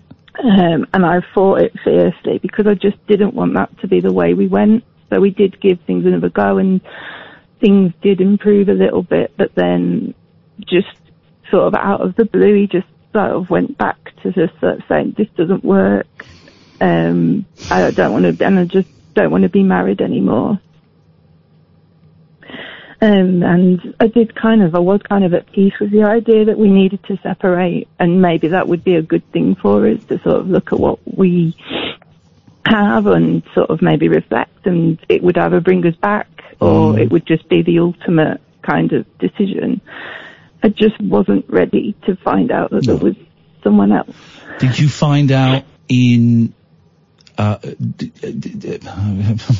trying to, I can't quite work out to phrase. What I'm trying. What, okay, this is what I was going to say, and I'm, I'm hesitating because I realise how crass it sounds. Did you find out in a good way or a bad way? There is no good way. What I mean by that is, did he sit down and say, "Look, Emma, I've, I've got something to say. I'm, you know, I'm seeing someone," or did you, you know, see a, te- you know, d- did you find a note or something? I um I was just closing the curtains, so we we are in separate rooms already, and I was closing the curtains in his room and noticed like a a gift bag behind a chair in his room. Mm. So just nosy nosy, just lifted it up to see what it was, and it blatantly it was a present for somebody with a card, and so then underneath that there's just two boxes of open condoms basically. So they're not for me. Mm. Do you suspect that he was seeing someone four weeks ago, the week before he told you that he wanted to end it? Yeah, I think I think probably a few weeks. Um, he, his behaviour just became really weird. There was one Saturday night where he just kind of went. He kind of went upstairs to go to the loo, and when he came back down again, he said, "I'm going out." I just going out and wouldn't say who's with. And I know that must sound so obvious, but because he's had problems with depression and things like that, Slightly erratic behaviour was a bit of a norm. Yeah, you get used to kind of going, okay, you need some space tonight, so go and do what you need to do. Go and be where you need to be. How you, I'm going to ask a really dumb question now. How, how, how are you feeling? Uh, just rubbish. I just, um, it, it had already been a really tough two years. Um, really tried to help him. So it just feels extra rubbish. Yeah. To just be kind of, you know, just dumped. Uh, yeah. I'm really struggling what to say here, and I'll tell you why. Because, um, you know, my marriage came to an end, and uh, it, it's shit. there's no two ways around it. You know, it's shit. And I don't think there's any such thing as a good, you know, people, I think you can be friends with your ex a while after it's happened, but I, I don't buy this. There's a good, there's a great, you know, we had a great divorce and we, we, I, I don't buy that. It's horrible. And, someone is generally gonna be feeling worse about it than the other person. And it sounds like, unfortunately, it's gonna be you. Not to say that he's not gonna be unhappy or depressed or miserable, but it sounds like you're gonna be the one that's, he, it sounds like he's possibly come to terms with it and, and has kind of dumped all this on you. What, have you got a plan? Well, originally he was he was always going to move out after Christmas, but I kind of feel like maybe that needs to accelerate a bit. So, um, yeah. So I guess he'll just see what what he's going to do instead. Can you afford the place on your own? I can. Okay, yeah. that's um, good. That's good. yeah, so financially, um, for a while I was kind of the breadwinner anyway, Okay. so I, I like pay the bills anyway, so there's no impact there. And in term, uh, no, that's too far. I'm not going to go into that. That's too far ahead. That's not, nothing you should be worried about now. Are, are you? Do you think you'll be able to speak to him about what you found? Well, I've, I have se- I did message him. He works in the evening, so I messaged him, but I've had a lot of deflection from him, just basically getting angry that what were you doing in my room? Yeah, yeah. What are you going looking for that kind of stuff I- for? Can I, let me speak honestly. I used to be the person getting angry. What are you looking at my phone for? What are you do? It's all defensive bollocks. It, it's all basically saying you found me out that I've done something wrong. So to so to cover that, I'm going to get angry at you. I've done that. I've been that person that does that getting angry because I've been caught out. Um, you need to stand your ground, and you need to, you know, you need to look after yourself. You don't owe him anything anymore. Yeah. Does that make sense, or does that sound a bit Yeah. cold? No, I think it makes complete sense. I think um, I will go in a minute because I don't want to bring the show down. But you don't worry. you see, we got li- uh, you see we've got lined up on the switchboard. You, you stay as long as you want. If you want to go, you want to go. And if I'm if I'm pushing, I'm just I, I'm, I'm. It's interesting. You're helping me work out a few things about what happened to me, and I'm kind of hoping that this might be clearing a few thoughts for you. But maybe it's Yeah. not, and that's fine as well. No, it is. Um, I just feel that I want to go on a kind of slightly positive note. So it will really annoy him that I've kind of wrote you because he always got jealous because I was such a big fan of yours. Oh, I so know it. He's not going to come duff me up, is he? I don't want I one of them. I doubt it. I Um, doubt it very much. Are you going to be all right? Yeah, thank you so much. Um, uh, the, my hand was hovering over the phone for ages when you were saying call, and it's been really, really useful. So thank you Are so you going to be all right for the next hour? That's my concern. You know, forget the next six months. Are you going to be all right f- f- until you fall asleep tonight? yeah, I'll be fine. I'll be listening. Okay. Um, and have you got uh, have you got friends and family? Have you got real people apart from me and Kath, who, as you know, uh, we are holograms. We both died in 1983. have you got real people that you can talk to about this stuff? Yeah, I have, and I have a little boy as well. So um, Oh, how old's your little boy? He's two and a half. Beautiful. Oh, beautiful, beautiful, beautiful. it, it, uh, you know, there's never a great age for for a, f- a family splitting up, but two and a half, y- y- you know, there there, there could be worse ages, and Yeah. also you've just got that reason to keep getting out of bed every day. Exactly. Yeah. Brilliant. Hey Emma, I wish you the best of luck. It does get better. I, I, I you, you are really in the thick of it now, but it does. I promise you. This is what Katherine used to say to me. It gets better, doesn't it, Kath? Yeah. Tell her about the swimming pool. All right. So my my friend Andy, um, when I was getting divorced, I don't know him very well, but he's a he's a songwriter, and I was, um, we got chatting. I said, I'm, I think I'm going to be getting divorced, and I feel miserable, and I want to die. And he told me about his divorce, and he said, um, right now you are standing in the deep end of a swimming pool that is filled with shit. Right, and it's horrible, and you can't see anything. You can't, all you can smell is just shit. And he said, you don't know it, but you are walking forward, and you are constantly walking forward. And at some point, after a long time of walking forward, you'll go, oh, oh, I can see. My eyes are above this, this horrible brown stuff. And then a little while later, you go, oh, Oh, I can breathe. My whole head is out of this stuff. And he said, eventually you get to the end of the swimming pool, you climb out and you have a shower and you can look back over the swimming pool and go, I cannot believe I walked through all of that and life will be better. I am happier now than I have been. In, I'm not today actually. Today I'm lousy, but generally I am happier now than I have been for the last 10 years. It, what I'm saying is it will get better. Thank you. It's a promise. Take care, Emma. Thank you very much. Thanks Bye. a lot. Bye bye. Night, Emma. Does get better. Um, thank you, Emma. Um, what's a thoroughly decent human being? Always sad when a marriage ends, you know. But um, uh, it's weird. Uh, uh, uh, you know, divorce is this thing. I would take great when I knew my marriage was ending, and when I knew, you know, when it, it was all happening and stuff. I would take great pleasure in reading about other people's divorces. Now, whether they be recent ones in newspapers or, you know, rock stars in books in the 70s, I'd go, right, well, they made it through a divorce. Because when you're in it, you think it, it's the mo- it's a word you throw around and you bandy it around. It is the m- most painful thing I've ever been in, and it is a really extended years of pain. Uh, and I would read about, uh, you know, like, I don't know, I can't think of any examples, but you read about a celebrity getting divorced and you go, all right, well, they made it. I remember you actually saying that. There Yeah. was someone on the front page of a paper and you went, see, people can do it. Yeah, they come out the other side and I would, I would hold on to that. And I've come out the other side. Um, you know, it, it, it works. 0344 499 1000. Uh, we got Jackie, we got James, we got Chris. This is the late night alternative every weeknight from 10 on Talk Radio. The Late Night Alternative with Iain Lee.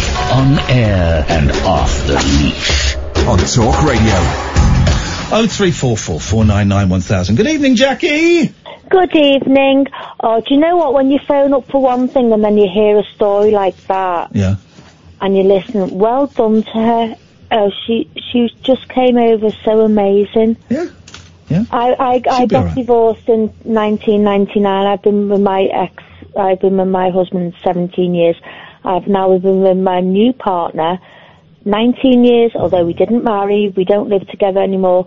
But I've been with him 19 years, so it will get better. Emma, you- honestly. Are you, uh, uh, hang on, are you, are you still going out with this, this, in inverted commas, new partner? Yeah, George. Yeah, we. But you don't live with him? No, no, Oh. we did live for a while, and then we sort of split up for a bit because you know he was a bit controlling and whatever.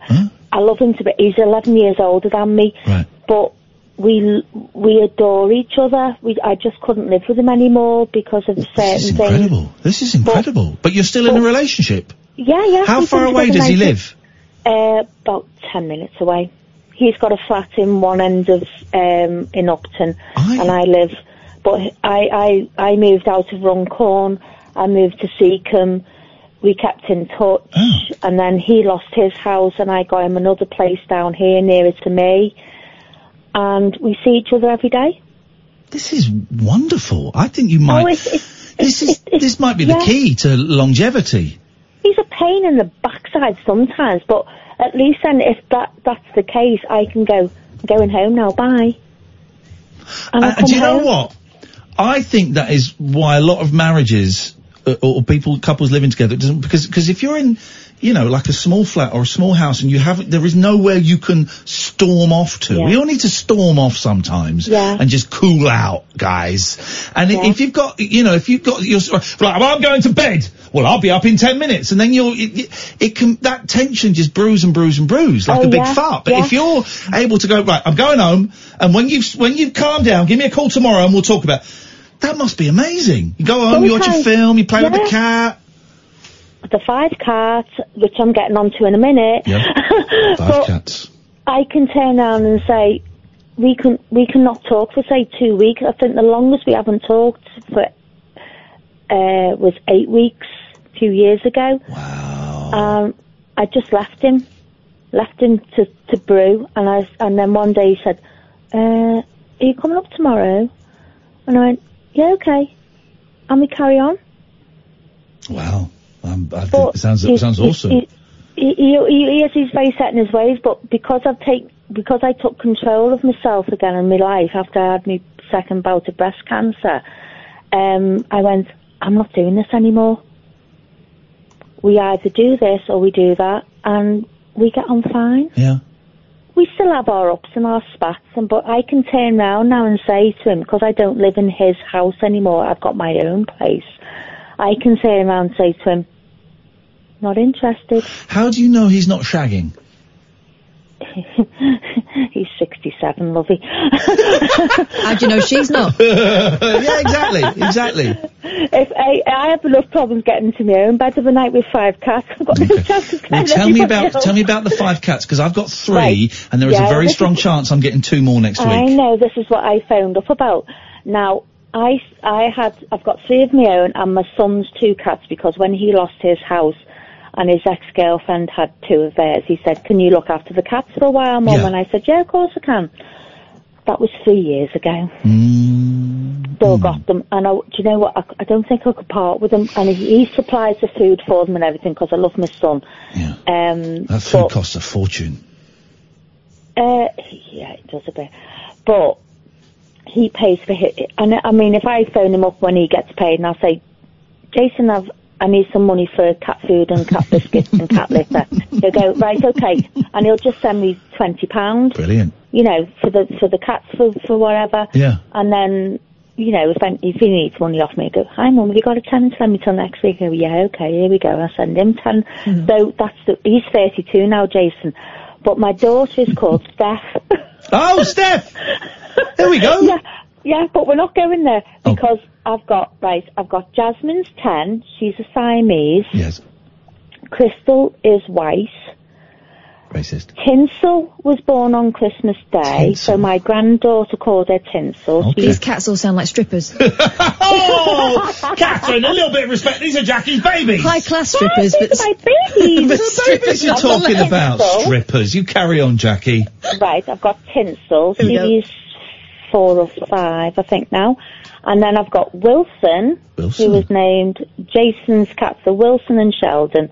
Wilson is out of the TV series House. Yeah, and Sheldon is Um, from um, that science program. The Big Big Bang. Bang, Yeah, we go. theory. We Yeah. So those the two kittens he was given because one of our family cats was had to be put down because she broke her leg, and uh, Tiggy. So, but I've got Jasmine. Um, when I met George, he had two Siamese, and they were called Jasmine and Jasper. Oh. Which I think are really good names for cats. I don't like Siamese cats. Oh, Jasmine. They're so snooty. They're so No. snooty. Jasmine, I mean, normally I could be talking to somebody on the phone. She's lying on me by the side of my bed at the moment. Um, but they talk to you. If I was to say to Jasmine now, say hello, say hello, she'd normally make a noise and go, wow, That was you. wow. That's yeah, you. that's me. No, she's not saying it now. That's, that's, that's my impression of her. But she's, she, no, she's, she's. Does your house legs. stink? That's the question, because this is my fear. When I told my boys I might be getting two more cats, they laughed, they fell in love when I sent the picture, but my oldest said, Daddy, your house is going to stink even worse. Even worse. I mean, they do contribute to the stink. Let's they be do. honest. They're very farty, my boys. But I, I get woken up in the Yeah. night, Jackie, by a really Oh, smelly poo from the cats. Yeah, yeah, yeah, yeah, yeah. Now, um, I'm very good at that because when, obviously, if what, because the majority of them um, are house cats, Yeah. they do go out in the garden. Jasmine doesn't go out very often, so she obviously goes. But I do get woken up in the night, and I, if I wake up and I go, I can hear the litter tray in Oh. the utility room going, Yeah. and then I wait, and then I go, no, I've got to get up. You can smell it. And I get up, and I get up straight away, and I change the litter tray straight away because I know I just can't go back to sleep while I know that's been done. So obviously, and I'm only in a I'm only in a one bedroom flat. you know what I mean? So Jackie, it's- it's wait, quite are you insane. telling me that I should get those two extra cats? Yeah. Thank you very much indeed. It's happening then. It's happening as long as the RSPCA uh, give me the thumbs up. Thank you, Jackie. Good evening, James. Hello, how's it going? It's all right. What you got for us? Good, good. Um, cat names. I thought um, I could. Um, if if I go common for the boy, you could be uh, Dave or Brian. God, well, Brian is Brian is one of my favourites at the moment. Okay, um, but Not Dave. The name, the name Dave, I find even in humans, I find it such a terrible tedious. I just, I've, I've never met a nice Dave. They're all assholes. yeah, I know what you mean. Um, all right, um, my thinking. Isn't that behind right, Dave? My uh, my thinking behind Dave's Brian gone. was. Um, 'cause, Hang on a uh, minute, James. Is that right, Dave? Up yours. Up yours. See? See, they're vulgar. They're vulgar, James. That's that's common as muck. Quite a good, quite a good answer, isn't it? it is quite a good answer. But, Go on um, then. But um, yeah, so uh, for a girl, I was thinking Daisy or Willow. I, well, Willow is Kath's pussy. Yes. And Daisy is someone I work with that I didn't particularly, you know, I, I you know, Daisy is someone I worked with, so I, I can't, Yeah. I can't, I can't call her Daisy. Right. Well, I've got another one for you. I mean, we we had a cat when I was uh, when I was like 10, 11, 12. We had a cat, and she was called Ginny. Jenny? Ginny. G I double N Y. Why was she called that? Ginny. Um, I have no idea. I think my parents called her it. That's all right. But I was I was always fascinated by the by these beautiful green eyes she had, and I wanted to call her Jade, like the stone, Jade, Jade, my Jade princess. because she did. She just had these really. She was Jade really lover. quite. She wasn't much of a house cat. She was really quite wild. You know, it's like Yeah. she wouldn't sit on your lap and purr and have cuddles. She was kind of like, "Do you know what? I ain't got time for you. I've got to go outside and hunt for something. Yeah. But she she did. I just I just wanted to call her Jade because she had these most beautiful, piercing green eyes. Yeah. But um, but yeah, I was I'm a big fan of Brian May, the guitarist for Queen. You know, I've been, was you know, my- I've been to um, his garage. Who Brian May? Yeah, you know? There's if you go on YouTube and type in Iain Lee Vox amplifiers. There's a program I made years ago about the history of Vox. And I went to Brian May's garage where he actually parks his car uh, on his estate, and I stood right next to him while he played his red guitar. And I'm not a massive Queen fan, right? But even I was blown away. And I said, what happens if you flick that pickup switch, Brian? What noise does that give you? And I'm stood, literally, I'm stood next to him. He goes, oh, that, that's the, uh, the Bo Rap sound. And he started playing Bohemian Rhapsody to me. No way. No, way, honestly, and I'm not a huge Queen fan, but you see, for a second, you see 15 year old me, I look at the camera and just do this massive grin while he plays it for me. Yeah, that's it. I mean, I'm the same as you. I'm I'm not. Um, I like quite a few of their songs, but I'm not. Yeah. Um, I'm not a crazy fan, but um, but I just I did a radio interview uh, when I was at college with Anita Dobson, his Oh, wife. yes, yeah, yeah. Um, used to be Ange Watts in EastEnders. Yes, of course you did. Um, and yeah, she's absolutely lovely, and they they Got she the same sort of she rolled up in this massive uh, massive black Mercedes with her own driver and everything. And I was just like, your husband's Brian May, isn't it? And I was like, uh, like you're lovely. She was the um, what do you call it? Uh, sort of vice president of the charity uh, that the the what was part of the college I went to Right, okay, okay. and um, and so we were just doing kind of promotional charity kind of radio interviews, and um, I was sat next to her. And it blew it, it blew your mind, James. Thank you very much for that. Oh three four four four nine nine one thousand. We've got Dave, we've got Chris, and we've got Ben.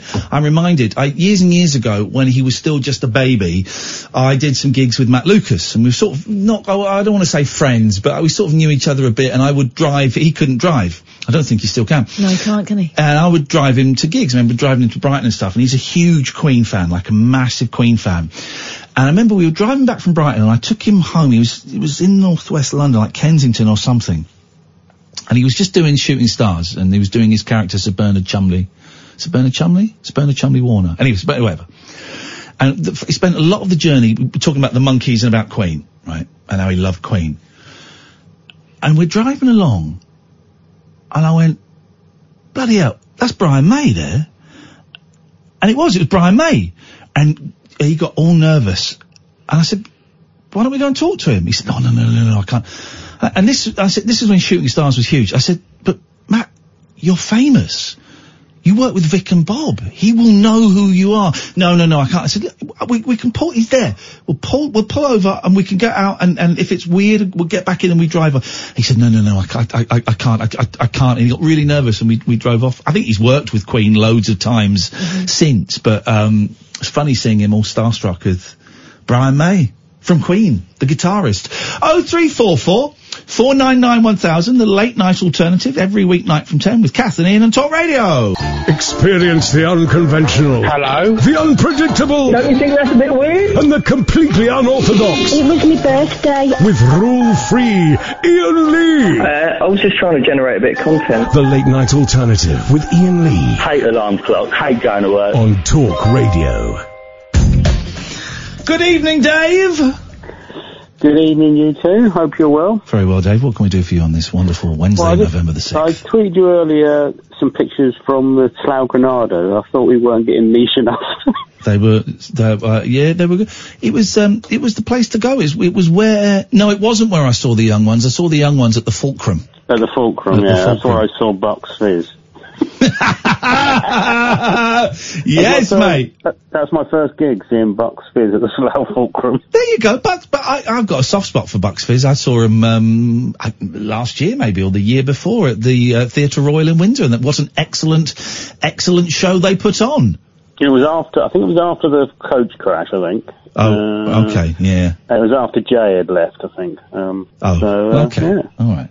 How many? We've got. Um, I've got to send it out. I must email Siobhan tomorrow. We've got Showaddywaddy coming in at some point, right? There's only one original member, and I'm at the stage now. I don't really care. I don't really care. Uh, uh, you know, particularly with these heritage acts, how many original members there are. It used to be a joke in the 70s and the 80s, didn't it? About, I remember my parents seeing like the Temptations or the Drifters or I someone. think the Drifters Yeah. once toured with no original members. Yeah, and they were they, they saw him at Blazers in Windsor, and uh, they came back and said there was no, there was no original drifters in it. Uh, we are It getting almost- niche now. Um, I, I saw Tommy Cooper at Blazers in Windsor. Did you? Supported by Lenny Henry. Whoa, whoa, whoa! How, how old are you? I'm your age, but Well, how did you get got- to Blazers? Blazers was like a nightclub, Yeah, in the, like a was- proper it- it nightclub was in the co- seventies and eighties. Yeah, it was a corporate thing. My dad, you know, um, went to, and he managed to sneak me in. Because I'm a big fan of Lenny Henry from, from Tiswas, I guess. Yeah. This would have been about 1982 or three. Tommy Cooper died about 84, didn't he? This is incredible to me. Bla- uh, and Blazers must have closed down in about 85, 86, right? Blazers yeah, for It me wasn't long after is that. this mysterious place, this wonderful kind of adult emporium, and my parents would go very, very occasionally. It was a big night out if they went to Blazers, and it was, uh, and I know nothing. Now it's like a, you, you, uh, well, I think I, I think it's next door to where Subway is now in Windsor, and I think it's just like a, they have like back to the nineties time machine, that kind of thing. In of Windsor, or is it in Windsor. Windsor, right. In Windsor. And, um, you went inside Blazers, dear God, I man, did a couple seen, of times. I think I think I went back to see Lenny Henry again. I think what was it like inside? it was that Glamorous. you know, archetypal thing of sort of a cabaret sort of setting with lots of tables with glasses and chicken in a basket and you know, Oh, the and glamour. lots of cigarette smoke and you know, Yeah, wow. And I bet you felt proper grown up sat there Yeah. watching um, Tommy Cooper. Yeah, uh, so the second time was Lenny Henry again. I think he was headlining, and his support was Martin Daniels, son of Paul. Oh, why do I think of, when I think of Martin Daniels, I think of Martin Daniels, but in very tight Speedos. God knows. Because I'm sure he did, he did a trick on like an did the escapology. Houdini thing on his dad's show, didn't he? Yeah, yeah, and he was in Uh, very small, tight Speedos. Where is Martin Daniels these days? I He's have still, no idea. He's still around, didn't he? There was another son, wasn't there? Wasn't there like a Brendan Daniels or something that that, that died? Kept in kept in the attic, yeah. Yeah, yeah, it was kept in the attic. Of, of course, we all know, um, not in any way linking Martin Daniels with this, it's just a train of thought. We all know um, what happened to Ronnie Barker's son. Uh, yeah, I can't remember. He's um, a sex offender.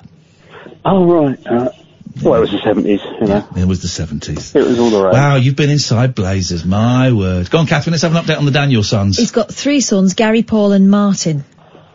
Um, Gosh, I mean, the, pro- the, the proper solid names, aren't they? Gary, Paul and Martin. They're proper 80s children's yeah, names. very much so. They'll come back in. Yeah, Our grandchildren will be called something similar because they'll be named after their grandparents. Of course they will. There'll be Waynes all over the shop. yeah. So he named one of his kids uh, after his own fake name. Yeah, Paul Daniels Jr. Oh, Because he's Ted Daniels. Um, He's what?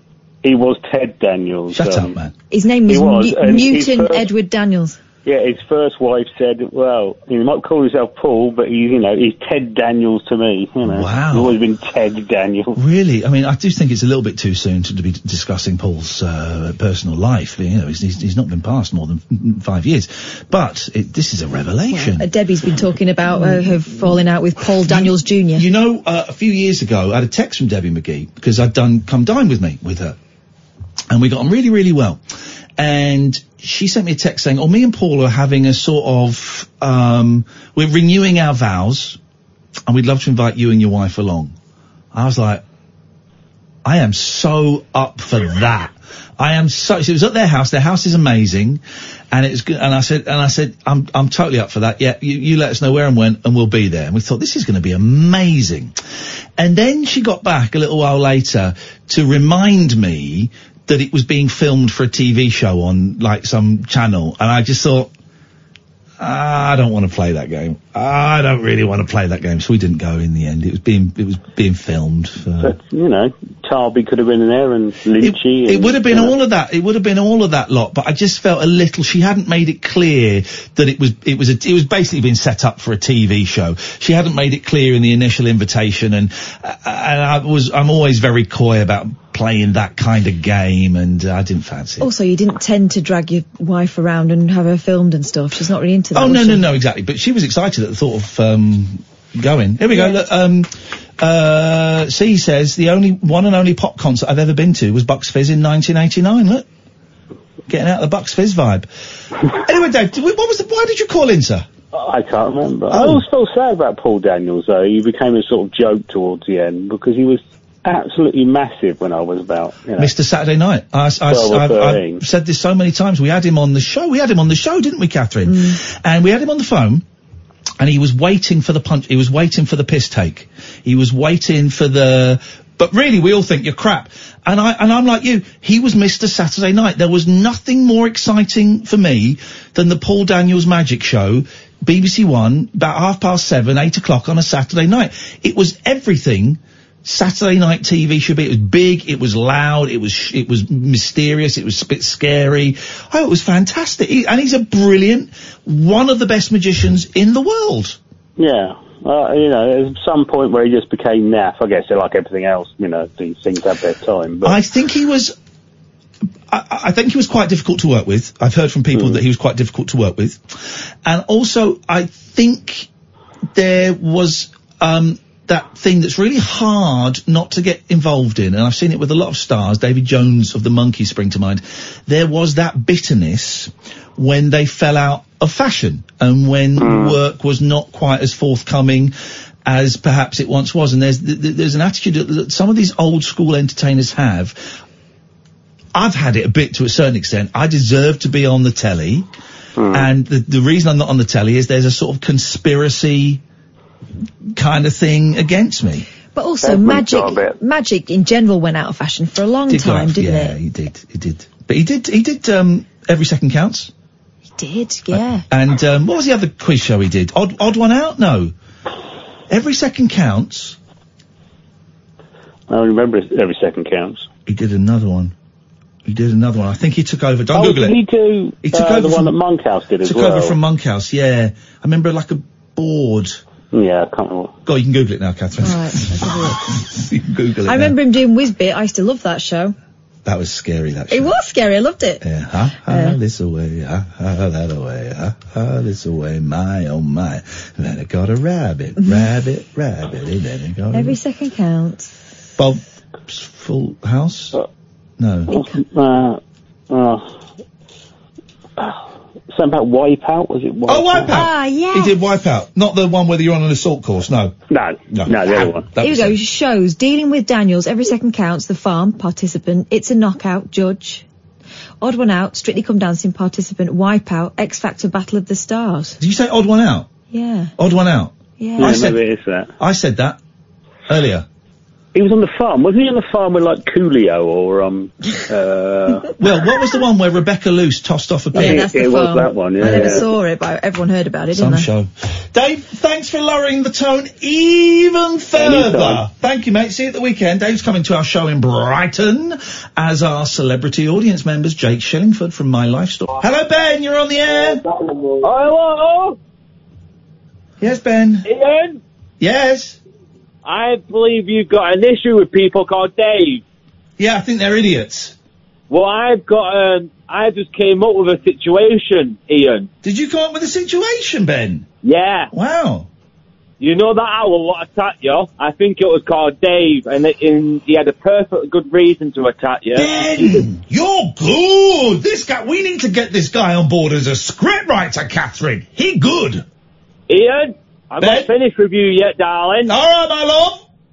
Your flamboyantness and your philanthropiness is just not good. It doesn't make yourself look good.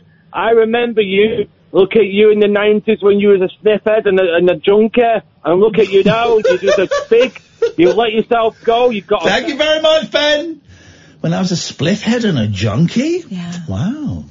In the 90s, before you were on telly. What did he know? I know, it's funny though. Let's just see if he's still uh, Iain, can I can I give you a good question? No, you can't, Ben, because I don't think you're capable of giving a good question, because I think you are a dick. Listen. Thanks for your call. Oh, three four four four nine nine one thousand is the telephone. And what was that about? Let's go to Chris. Good evening, Chris. Good evening. Chris, what have you got for us? Um, We've got three minutes, so let's let's just get to the nub. right. Um, talking about cats. My cat name was Jess. Yep. Like Postman Pat. Well, he, he was a lovely cat. Yeah, like, like, like it's had the same name as Postman Pat's cat. Uh, that's all I'm saying. Yes. Yep. Well, uh, all right. It's not criticism, just pointing it out. You, 16 years he, he lived for. Gosh. And little cat. Yeah. I looked after him for, for years. For how long? How, how many years? Pardon? You looked after him for what? 16. Okay. Yeah. That's how long he lived. And he buggered off. I know. It, it's like the women I, I, I, Yeah. I've you, been you, with. you just, just, just bored them stupid, I guess. Uh, and oh, you, you, got this thing about I'm being bored all the time. No, no, not you being, not you being bored. Talking about Di or, or David or Dave. Yeah, Yes. Uh-huh. uh I had a terrible relationship with a Dave. Somebody. I didn't know she was married. But, and her husband was doing time five years in the Cayman Islands for robbing millions of dollars. Okay. And oh, I get myself into trouble. See, Yes. terrible. Okay, tell us the story. Keep keep going with the story. Don't don't take a breather. Um, well, I did.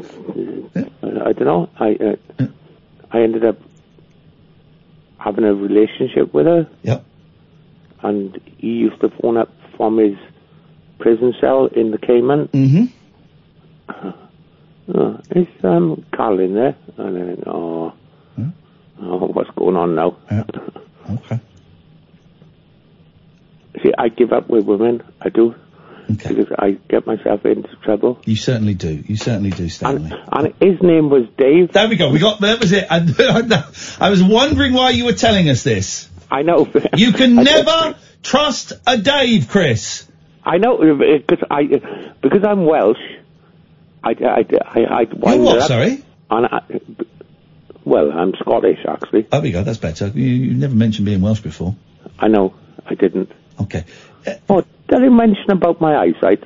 Oh, gee, yeah, you're blind. Oh, oh, the, one of the girls over the shop, she went shopping for me. Yeah, I know. You t- you tell us this all the time. Oh, Anyway, I know. that- I do repeat myself. I do apologise. Uh, apology is not accepted, Chris. Thank you very much. 0344 uh, 499 1000 is the telephone number. This is the late night alternative. We're on every weeknight from 10 on Talk Radio. The Late Night Alternative with Iain Lee on Talk Radio. We have ways of making you talk.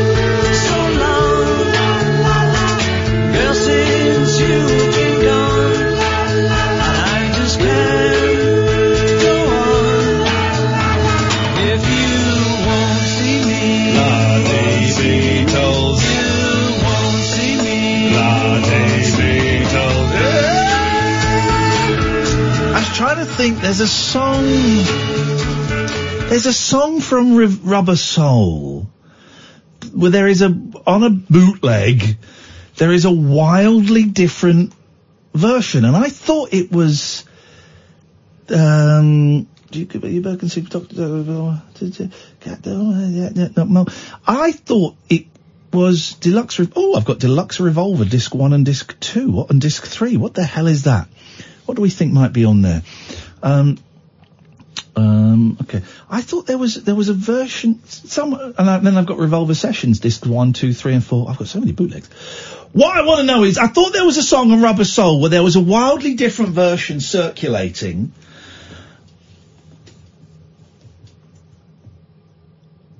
And I can't think what it is.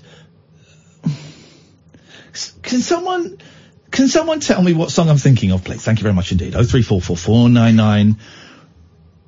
Yep. Any psychics listening, this is your time. Thank you very much indeed. Oh three four four four nine nine one thousand. Mary has called in. Good evening, Mary. Hello. Mary Ann with the shaky hand. Yes, Mary. I I love to have a shaky hand of you because Iain, I came to talk to you tonight. I think you're gorgeous. Gorgeous with a capital G. You are beautiful and don't listen to that person before. You Hello, you Ben. said- Who? Come on, man. What what what do you want to say? Come on. Right, are you going to cut me off or not? Well, are you going to be a prick or not? Not a full on, not a full on one, no. Okay, well, what, I mean, if you just want to phone up and say that I used to take drugs in the 90s, well, I mean, yeah, so what? Everyone knows I used to take drugs in the 90s and for a bit of the 2000s as well, so what?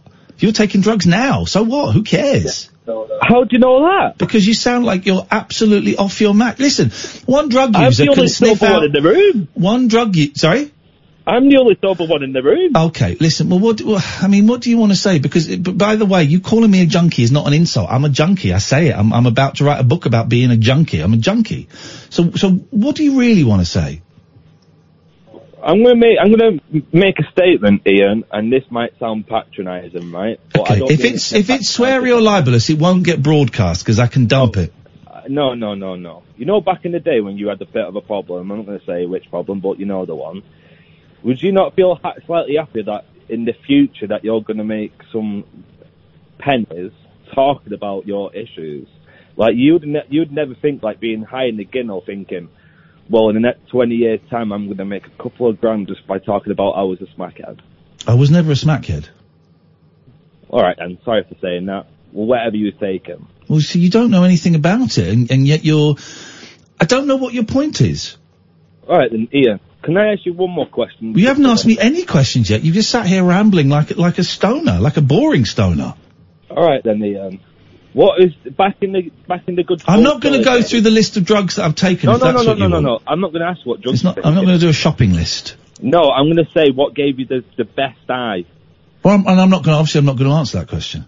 Can I talk about when I had mushrooms? No, because drug, drug, you know, kind of war stories and stories about getting high are very rarely only interesting to the person that um that has lived them.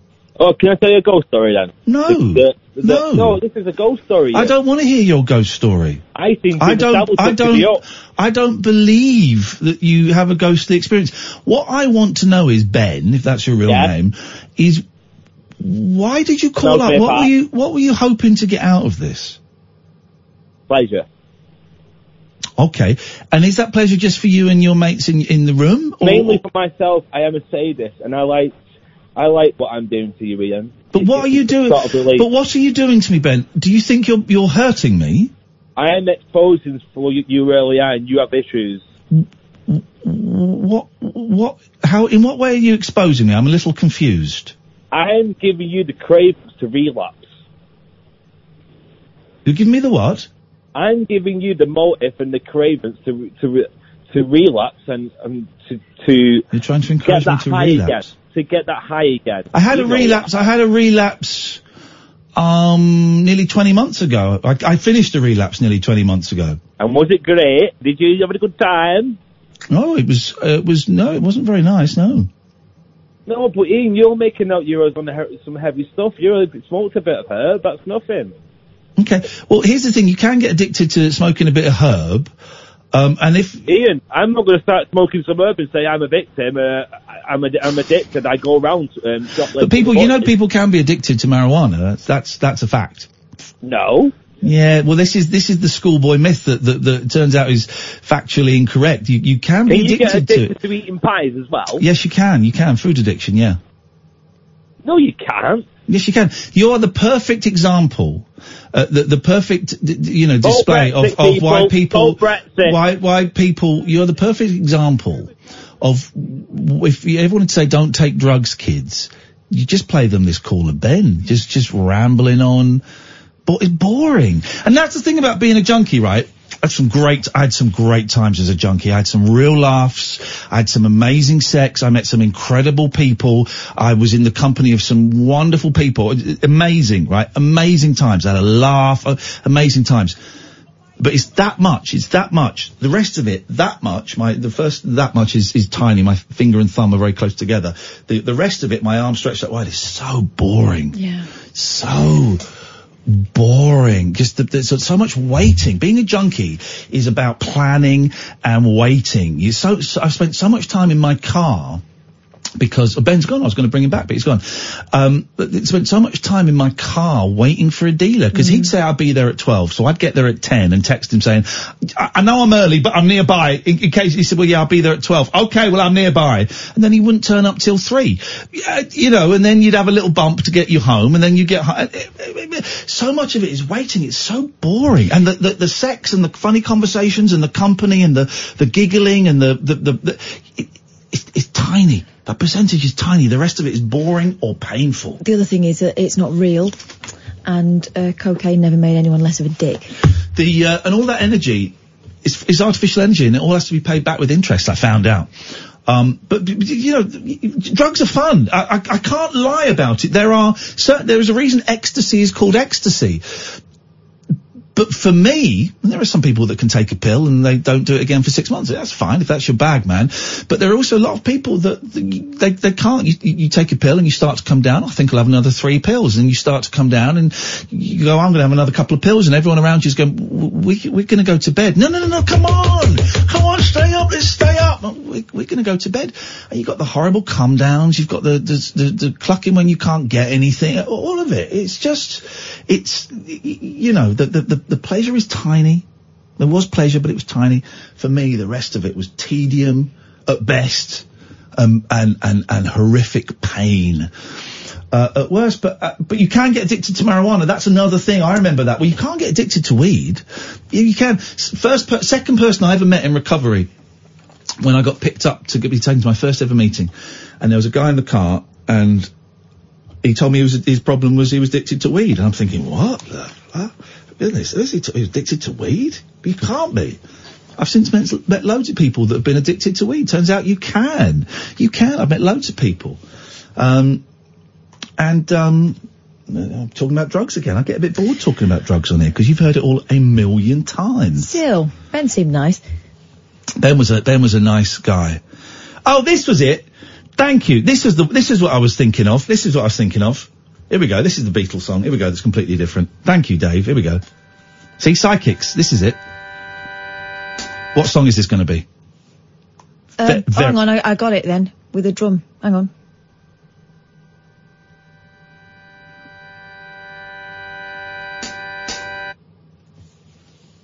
Very famous Beatles song done completely differently.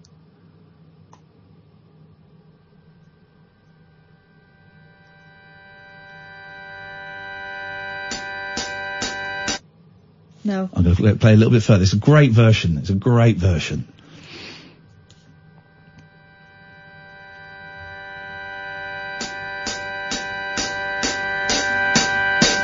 I was alone, I took a ride, Listen to I this, didn't though. know This is what great. I would find there. Listen to the nuts backing vocals in a minute. Another road where maybe I could see another kind of mind there.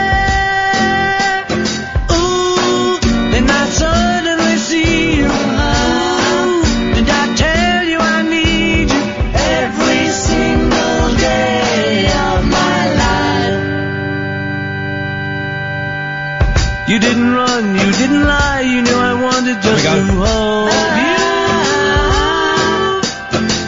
And had you gone, you knew in time we'd meet again, for I told you.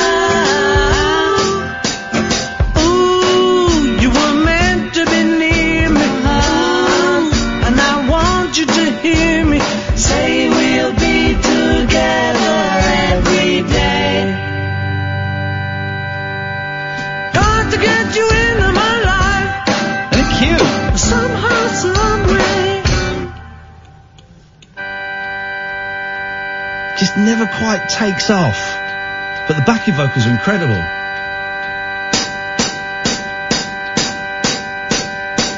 What can I do? What can I be when I'm with you? I wanna stay there.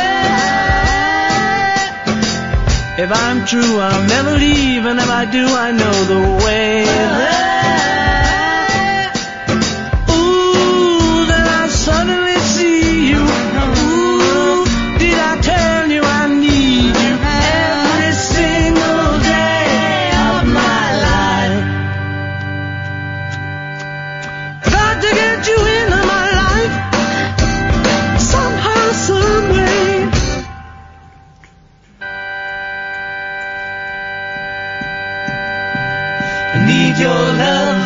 I need your love. I need your love. I need your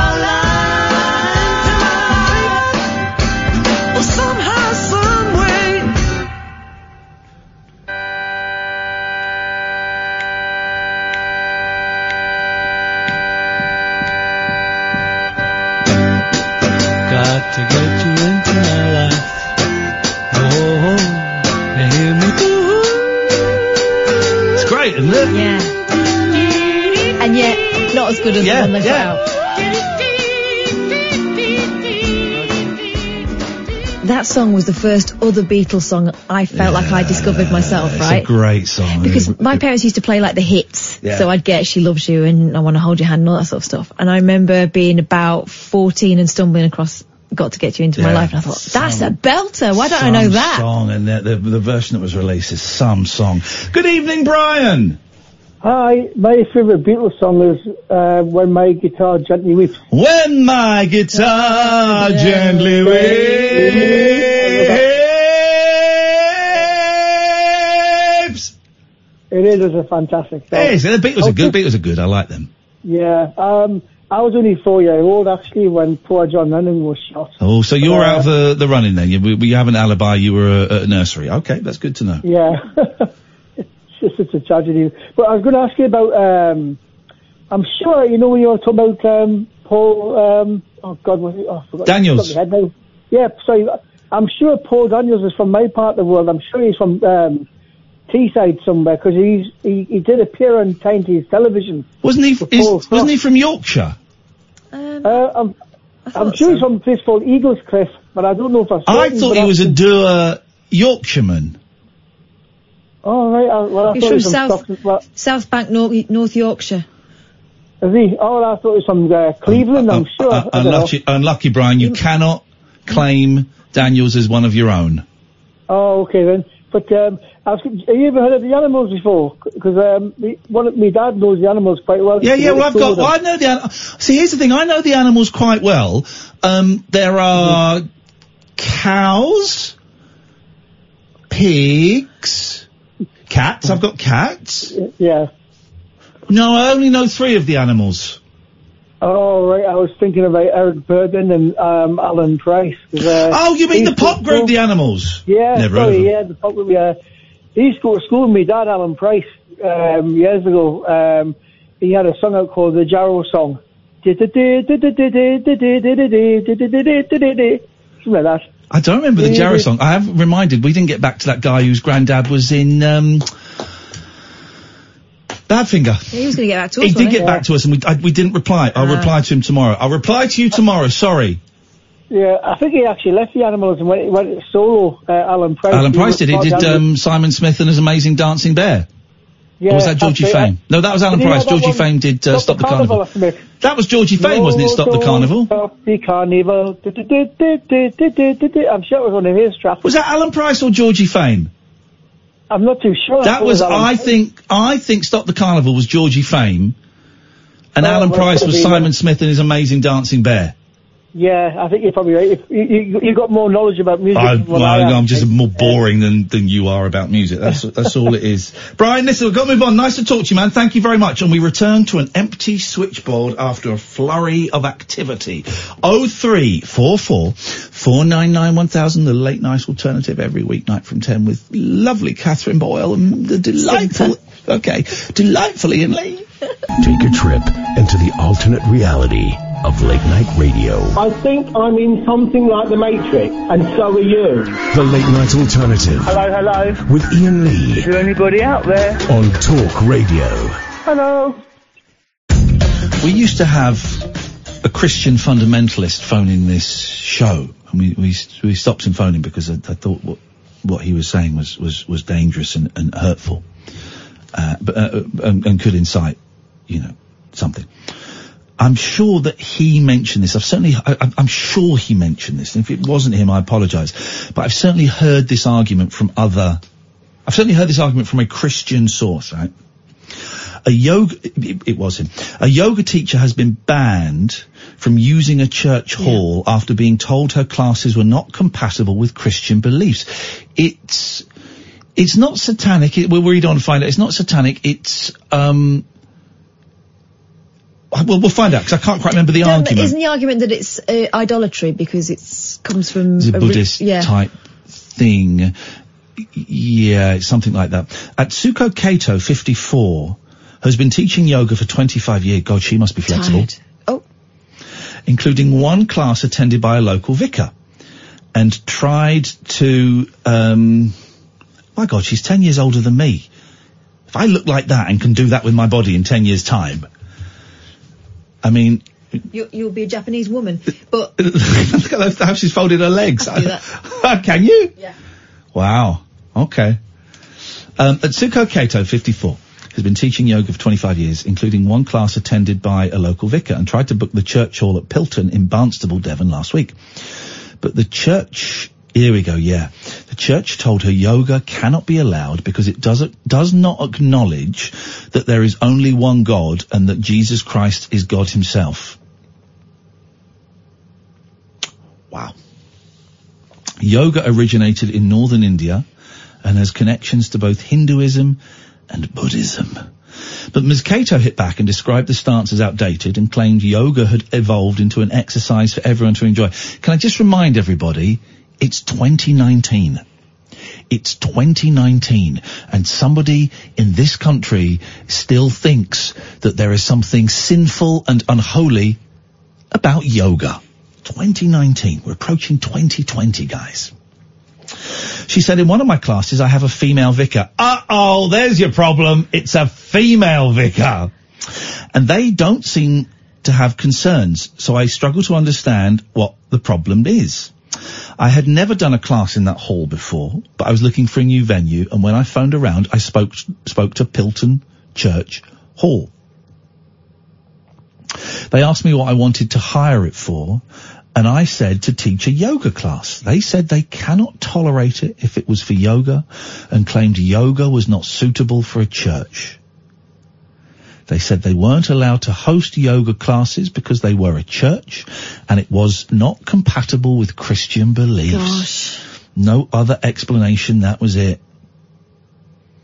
I was very surprised by this attitude. Yoga is so mainstream now. It is, you're right, it's not like the 60s and the 70s. Yoga? What, what, what do you eat that with chopsticks? What is that? It's like, it's like yoga. It's like old people go and do it to be flexible. you can do it once a week without being sent on a retreat and being forced to be silent and Uh, Ms. Kato from Bideford in Devon, oh, I've been to Bideford, said the last time she encountered this attitude towards yoga was more than 20 years ago. She added, this did happen to me about 25 years ago when I was running a class in the Salvation Army Hall and told within a few months I would have to close.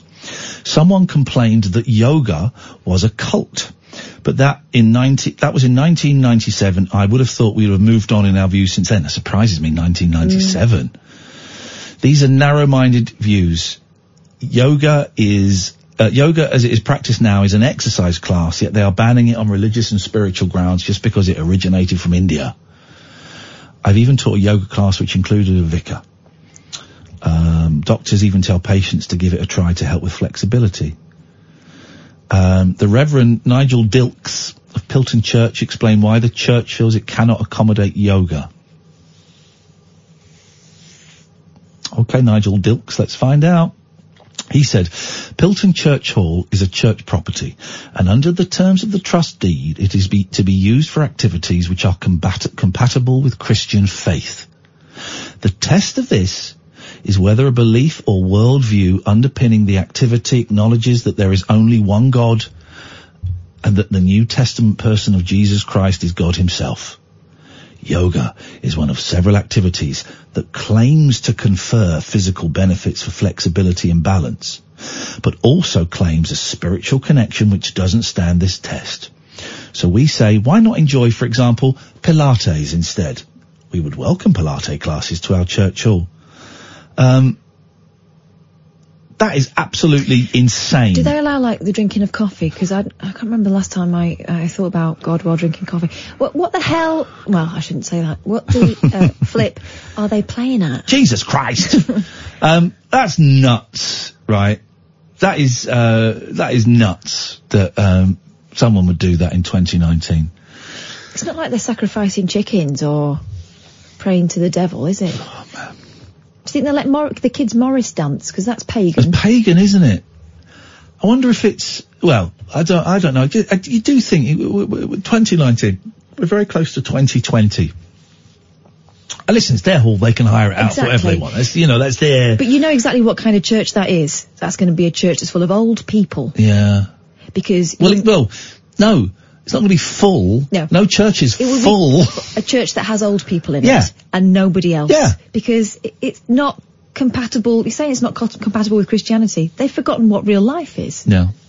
No. We're gonna, I think this might be our friend, but we're, we'll, we'll have a little go. Hello, caller, you're on the air. Hello? Yes? Oh, have I just come straight through? You've just come straight through, yes. Oh, right. No, I'm going to say I'm not going to sound controversial tonight, but I am going to hopefully freak you out. There we go. Let's have it. Well, okay. So I've been working, I've been writing, I'm a writer, I'm a blogger. And as I was listening to your show, it was so, so many things I could have rung up about and talked to you about. Even just the yoga thing now, which has, um, just come up. Because I'm actually writing about chakras and energy work. You wouldn't be allowed in this church hall with your, your satanic, evil Indian nonsense. I know, but that's not the only thing that's happened tonight. I could have talked about the importance of cannabis in treating PTSD, hymen sex education. Um, we, pick one, pick one, and let's then have it. uh, oh God, the yoga thing I think is important Go on. because that I haven't heard a I I haven't heard somebody talk about yoga like that, and I guess I would say twenty years. Yeah, yeah, it's nuts. And um, I do have a bit of background on this. I don't know yoga, but I am actually a pagan priestess, and I have been since 2001. Of course you are. I know I am really. Do you believe me? No, I, yeah, no, I believe you. I've, got- I, I'm, I'm not, Okay, surpri- cool. I'm not surprised in the slightest that you are. Okay. In the beginning, I was, Was the word. scared about coming out of the. it was about coming out of the closet, and um, you know, now I don't give a fig, uh, you know, a fig really, because I've got all the stuff that I'm doing, my kink and my writing. But it strikes me as that yoga must be beneficial for people, but you are, in a way, introducing people to an esoteria, which is energy work, how things flow. And I, I'm just quite two things really. You Don't want to jump on my bandwagon here, but it strikes me that we're seeing an erosion of human rights that's happening very, very quickly. And now people are coming on and saying, well, you know, we can't have you practicing yoga because it's old Dennis Wheatley. I'm just baffled by society at the moment. Well, it's not society that's saying you can't do yoga. It's one church hall in, in, in the arse end of Britain. It's, I mean, it's right next to Glastonbury. It's, Right. it's Pilton. It's, it's, it's near um, Glastonbury Tor, which is odd. As, as Dave points Oh, out, they must Well, think that they must think it's the gateway to hell. Um, so you know, it's a, it's a very it's, just, it's the Pilton Somerset one, then, is it? Sorry. I didn't hear you say Somerset, but I was thinking Pilton, the Somerset one. Yeah. Um, so obviously, yeah, got that. But no, no, obviously it's not society saying that. But by gum, your one of your first articles was about hymens, and I read that um, piece today on the web, and I was shocked. the rapper who checks is eating your daughter's hymen, makes sure she's still intact so she ain't getting none. No, I mean that's that's tragic, and I think Kath said that. What you know, she's been treated like a not a person, a thing. Yeah. Well, I would say It's like abuse. lion. It's abuse. I don't know how. I don't know how these words are coming out of his mouth, and everybody's going, "Oh, well, it is a bit shocking, but somebody needs to be doing something." And and you Nick hit the nail on the head. That that girl will either go off the rails, as Kath said, or she's going to be in therapy for decades. Well, here's the thing: that they are. As you, apparently, they have a reality TV show, uh, which is not normal for any kid to be involved in. And you do, I do wonder, uh, is what is what he's saying. What, what what he's saying is is obviously outrageous and offensive. But but maybe that's it. Maybe it is outrageous so that people tune into his television show. I don't know if I necessarily believe it uh, or not. But he sounds like an idiot. Yeah. He is, and when you said um, blurred lines, I remember he's the crap rapper, isn't he? He's the third crap rapper on that song. I don't. I don't know. Yeah, I don't. Really, I can't really remember blurred lines. I don't remember what his bit was. It's all got a bit blurry. Yeah, he just a little rap, and that's about it. But yeah, that's not a great song. Guys, and you've laughed at my cat. Yeah. What? You've laughed at my pussy Okay, go on. because I've got a cat called Tiger. Oh no! Why would you call it Tiger? Technically, I didn't. Oh. It was the kids. It's it's my son's cat. Well, this see. is this is the thing. And I've got he- two cats called Lucky and Mucky, and people go, "What do you call them that?" I, I, I let my kids name them. They ain't naming these two, um, but I let my kid and and I've grown to I've grown to love the names, and I'm sure Tiger's a great name for your cat. It fits. He's all right. He's not a great hunter, but you know. But mm, yeah. So look, I, what a strange evening. Ren? And you were talking about Ren, thank you very much. We covered pretty much everything. I'm reminded, thank you, Ren. Uh, I'm reminded that Mucky brought in a mouse today when I was streaming, and I saw her go past. I went, I, and I was streaming on Twitch, and I said, I'm just going to go and check, make sure it's dead. And she put it down, and it wasn't dead. And she's. Here's the thing about mice: they will never go into the centre of a room. They always follow the the wall. So this is the the great thing about.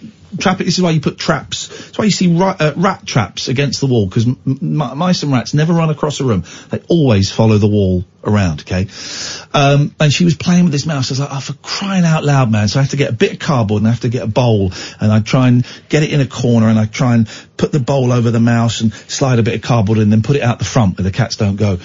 And I was trying to get it and I was trying to get it. I was trying to get it and it ran, it jumped. It jumped. Never seen a mouse jump. And it jumped and it ran off. And I have no idea where it went. I have no idea where it went. And my cat sniffed around for a bit and then she just walked, she just slunk off. I went, oi! Get back here! And I went and got her and I picked her up and I'm just like, it's like I've got a dust devil. I'm shoving her against the wall going, smell, smell it, smell it, smell it. Like I do um, with you and my farts. Smell it, smell it. And she sort of had a half-hearted little look around and then just went, looked at me and went, don't do me. And she walked off. And that was it. And so then I'm pulling furniture out. There's a mouse in my house. There's a wild mouse in my house. What if it's pregnant? This is what I thought. First of all, I thought, all right, maybe the cats will find it later. It, it- it's probably going to go in a cupboard where I've got like wood and stuff. And I thought, okay, worst thing that happen in six months' time, I find a dead mouse. And then I thought, shit, what if it's pregnant? And, and I get a thousand. They have, they can have a thousand babies a go. Mm. Oh God. No, it's spiders. That's spiders. That's spiders. They tend, your cats tend to go for the babies though, don't they? This was quite a big one. Oh God. You know they brought in a rat the other day. I mean, it was a baby rat, but it was a rat. It was dead. There's a live mouse in my house. It's time for those girls to pay their rent. Hi, Chihuahua. That's what they think they're doing. Oh three four four. 499 1000 is the telephone number if you want to give us a call. Let's go to Stuart. Good evening, Stuart. Hello again. You're right. I'm very well, Stuart. How are you? Um, well, yeah, I'm okay. I'm okay. I haven't. I have to be honest. I haven't been listening to your show tonight. Nor have so, um, I have no idea what you've been talking about. Hymens, idiot dads, rappers, and mice. Oh, okay. Uh, well, I'm an idiot dad, so that's okay. Um, I'm not a rapper. What was the mice? Uh, just anything. Just uh, I've got a mouse in my house. Oh, have you? Okay. Get. Oh, you've got cats, haven't you? Look, they brought it in, Stuart. They brought the bloody thing in, and then let it run off. Okay. Well, they're they're in, they're inefficient, but they love you, so that's, That's true. okay. That's inefficient, but, But- they love me. That's that describes So, my kids. Um, you you had the um the reverse talk app, the reverse speech app. Oh yeah, I got, I- we downloaded it yesterday to prove that insomniac backwards is I'm asleep or I'm asleep or something like that. Yes. which is true. Yeah. Okay. I I, know it's true. downloaded it. I had to have a go. Um, if you get the, if you open up the same app, Got it open. Right. Yep. say and you say what, whatever, whatever word you say, right? Yeah. Listen to it and then tr- and then record what you hear. So you say the word Oh, okay. backwards and right, then say it backwards, and it is freaky. All right, I'm going to do it. I'm going to do it. So give me give me a word, Katherine. Give you a word. Um, No, hang on. hang on. Katherine's going to give me a word. Smelly. Oh, Smelly. Okay. Smelly. Okay. So now we're gonna now we're gonna play it. Okay. Forwards. So this is smelly. All right. Now we're gonna go backwards. Yep. Yelems. All right. Right, Yelems. Say lambs. Okay. Here we go. Yelems.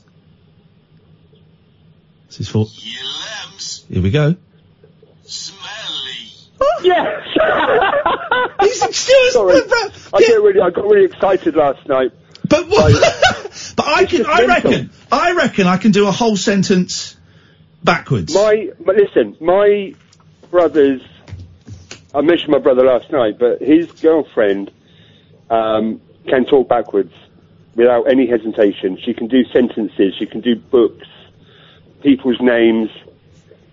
Right. I'm going to try something. I'm going to try and record something backwards. Right. Got- everyone's got to be quiet. We're going to do this. One, tiar, chum, os, y, tie, ya. Right. So this this is if this works. There we go. Let's see if this works. Here we go. So this is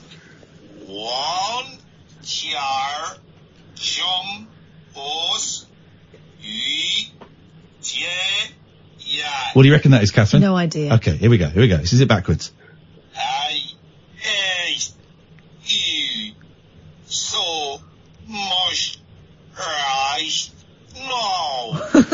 You get it? I hate you so much right now. Yes, man. Yes, man. How on earth? How on earth did you know that off by heart? I've written down "I hate you so much" right now, and I've just I used to Oh, speak. and then you- I used to speak backwards. I used to. There used to be a, a guy on the adventure game, Doogie Rev, who would speak backwards, and it became a thing at school. We'd all speak backwards. Yes, with Grandad.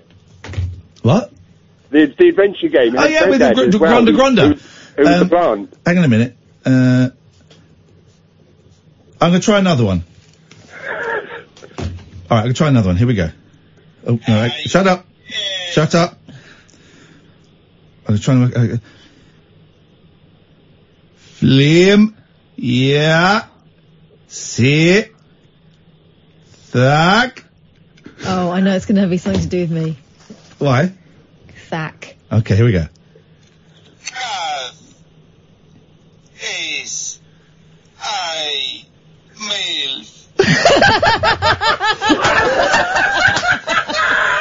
Oh, Stuart, this is the most fun. This is the most amazing, fun. it? Yes, it's amazing. I'm going There to you go. Thank Stuart, mate. Thank you. Kath, have a go. Have a go. Have a go. No. Oh, this is the most fun. This is the most fun. Write down a sentence, and then you've got. So we'll have a quick break. Write down the sentence. This is the most fun ever. Oh, this is great. I'm going to entertain my kids with this. Um, oh three four four four nine nine one thousand. This is Talk Radio. The radio show for people who know the best part of the day is the night. The Late Night Alternative with Iain Lee on Talk Radio. I'm just having fun recording stuff backwards. So Kath's going to have a go. So you're going to say it backwards. Uh huh. You got to just tap that, and then it will go red, and then And you. when you do it, do you start with the the last word first, right? Yeah. Just checking. okay, there we go. Don't be horrible. What do I press? You press the microphone and Yeah. just tap it, and then it, and then let go, and it will rec- be recording. Here we go. Okay. Here we go. Kid latot asenia. Okay. Well, th- it was something about me being a dick. Something about me being a dick. Got that much. All right. So this is what you recorded. Kid Dick. latot asenia. Iain is a total dick. All right. That's where we go. Let's am I, hear it, am shall I we? right? Ainisa stostal. See, Iain is Iain. Iain. Nai. Nai. Isn't it fun? Yeah. Um, let me see if I can do it. Let me see if I can do that. Hang on. Oh, the app closed. Oh, you want me to close? Go away. Kid, ya, si, nia, no, nai, nai. Iain, ein, I- I- is, I, die. Iain. Oh, this is the most fun. This is the most fun. Uh, oh three four four four nine nine one. Here's the thing, Katherine. When you have fun, Yeah. you can have too much fun. Can you? So sometimes you just got it's, it's, you got to temper the fun. Right. Here's Mo. Good evening, Mo. Hi, can I try the backward words thing? Um, yeah, sure. Okay, you uh, you ready to go? Yeah, I'm ready to go. Three, two, one, go.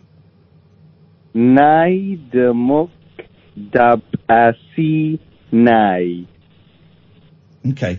If you're trying to say Iain, it's nai. But let's go. Here we go. Let's let's have a listen. This is this is it. Uh, this is it backwards. Iain, isa, bat, komedian. I didn't get what I'm supposed to be. Okay, can I do it again, please? Are you calling him a fat comedian? No, let me try again. Okay, we don't we don't we don't fat shame here, guys. Okay, three, two, one, go. Nai demok dab asi nai. But why are you starting and ending it with Ian? Hello, caller. Okay, let's see. Let's, yeah, let's try again. Why don't you just tell him what this app is and he can do it in the Three, Three. two, one, go. Naid imok dab asi nai. Okay, why again? I'll ask you the same question. Why are you starting and ending it with the word Iain? Now, because the word starts with Iain. Okay, here we go. Let, let's Here we go. Iain, isa, bat, komedian. You're not as, you're not good at it, mate. We can't work out what you're saying. Iain is a bad comedian. Uh, You should have got that. Let's well, first of all, I, I, I can only hear truths. Let's have a listen. Iain, isa, bat, komedian. Oh, okay, yeah, okay. Iain. Okay, okay, I'll give I'll give you that. I'll give you that. I'll give you five out of ten, Mo, which is the highest score you've ever had on this show. Well, yesterday I got an eight, I think. Not on this show. Yesterday on this show, you weren't on it. Well, when I asked you to put a song on, you said that was a wonderful contribution. It was a wonderful contribution by Chas and Dave. Your contribution, on the other hand, was Pony. I'm improving, haven't I? You are improving, haven't you? Yes. Yeah. yeah. As the Thank worse you. your English gets, the better your contributions are. Really? Has your voice broken? No, it's like really, Your voice sounds deeper. really. Not then. Then it sounded higher. But yes, your voice sounds deeper than it has done in the past. Well, thank you. Oh, it's just, okay, it's observations. What can we do for you, Mosif?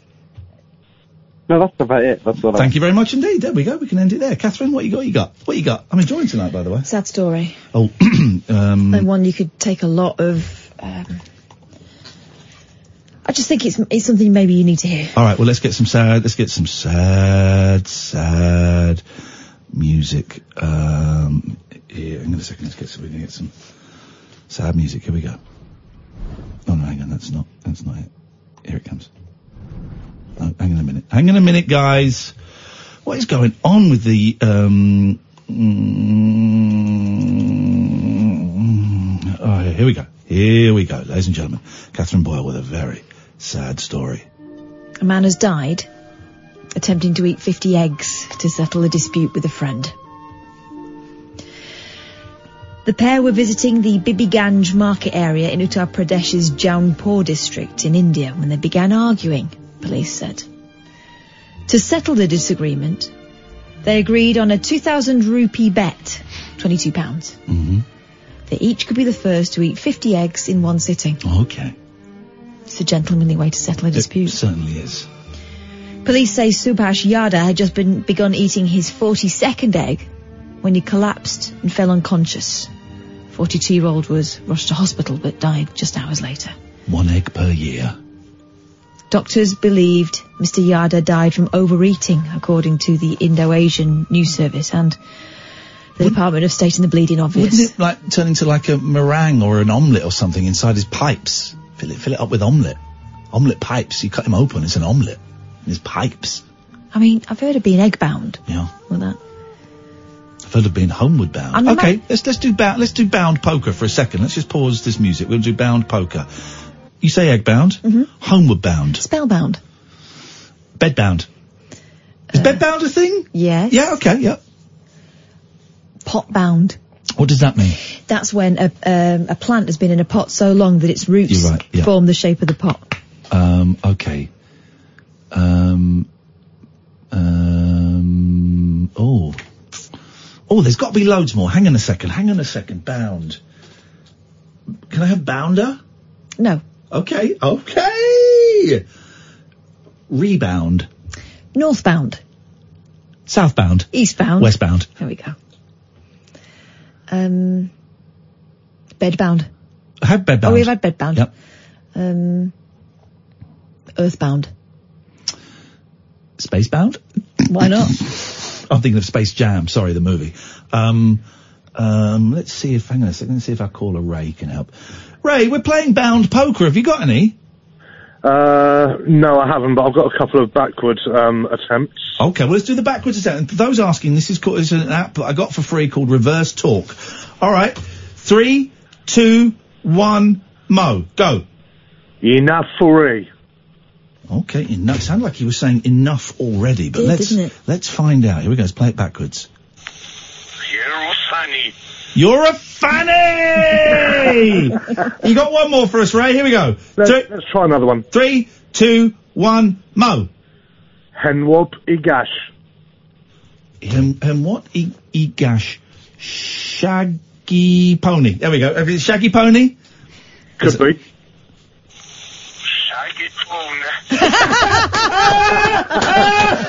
yes, Raymond. Of all the years of your phone calls and of keeping track of all the music that we play and all the, your contributions, this is your finest moment. Superb.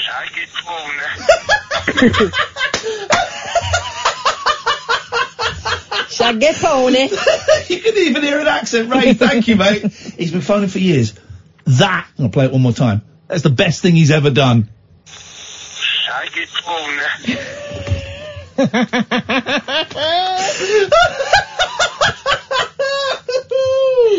bound. Um, toilet bound. Egg bound. We had egg bound. Oh, did we? Uh, That's we started. started it. Um, Oh, I've got one. wait a minute. Well, you wait. Well, toilet bound doesn't count. No. Unbound. Oh.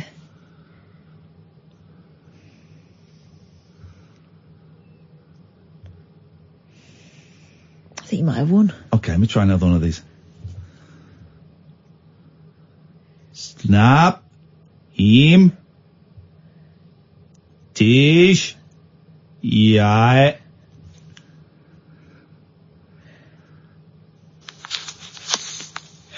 I, she,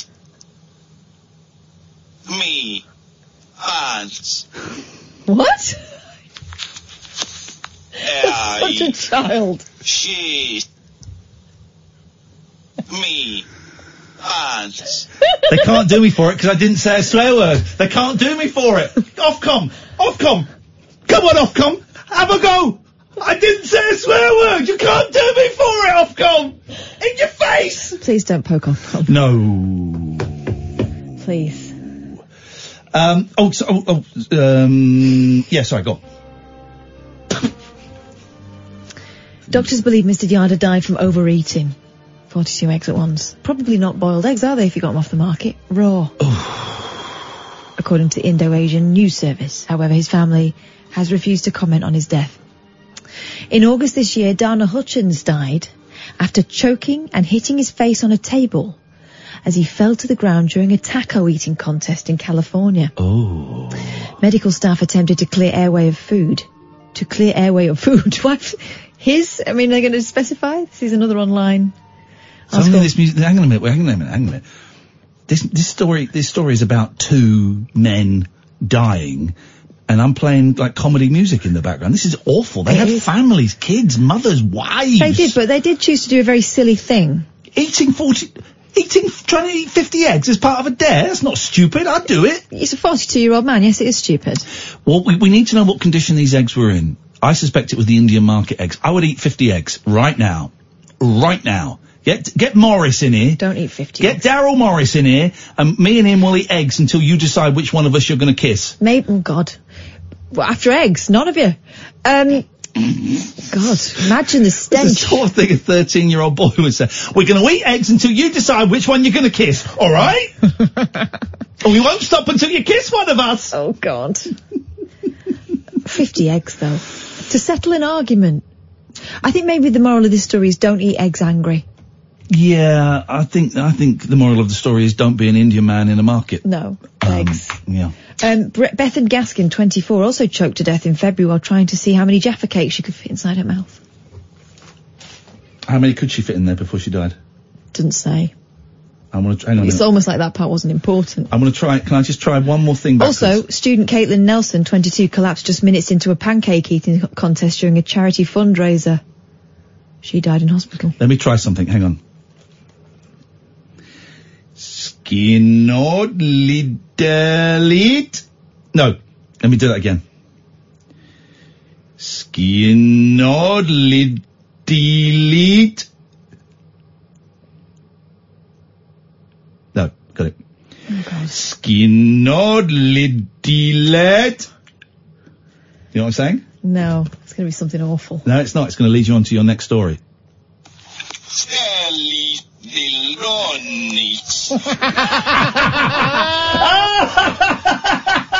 oh yeah, that's right, guys. It's time for.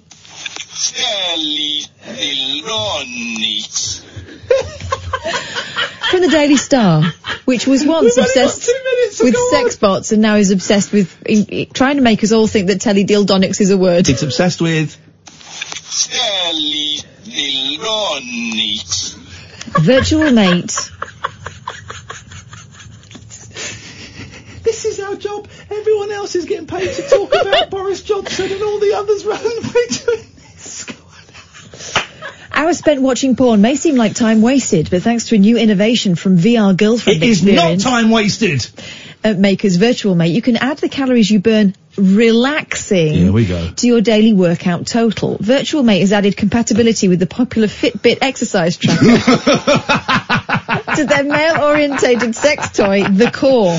Virtual Mates users are very concerned with their fitness, and this will enable them to track their progress and fitness, says the company's Jeff Dillon. He estimates the average number of calories burned while actively watching porn is around 70 to 100. He says by integrating Fitbit into the Virtual Mate system, means I lose users about 5,000 calories a day. Users can record their duration and movement while working towards achieving a hard-earned personal best. Well done. As well as completing long-term goals. The Virtual Mate device combines a teledildonic-style male sex toy with a VR on-screen experience that enables users to virtually interact with the on-screen model. Virtual Mate has already announced that they have licensed the likenesses of several popular porn stars which they'll digitally recreate on screen. Jeff says users will be able to enjoy the company of a digitally recreated Jenna Jameson or Tera Patrick virtual mate from their superstar golden eras. Users will be amazed at how lifelike these characters are. Uh, aspiring porn performers can also submit themselves as potential virtual mates if they're we keen on being transformed. Aspiring porn performer. Hey, do, do some porn work for free. Exactly, exposure, literally. The performer's lifelike expressions and motions are generated using real-time rendering and Hollywood-style motion capture technology and then programmed into a virtual world with a variety of different modes of intimacy levels. Basically, it, it tracks your Wrist going up action. and down. Uh, nice one points out that there is actually a moral from that story about that gentleman eating the eggs in India. You can't eat more eggs than your age. That makes that makes sense. I could do 46. Hello, Daryl. Hello there. You're right. Nice to see you. I heard maybe like a tenth of that, and it was I just sort of I, my brain was piecing together all the really weird bits, yeah. all the really weird. You were probably words. just about right then. Yeah. Yeah. How are we? We're going to have an egg eating competition. I heard about until that. Katherine decides which one of us she wants to kiss. Okay. I don't want to kiss either. There, decision you will do made. One, you, will, you will do once we've eaten a lot of eggs because you'll think well, you'll think we're cool and sexy. it's a sexy man thing to do. God, can you imagine?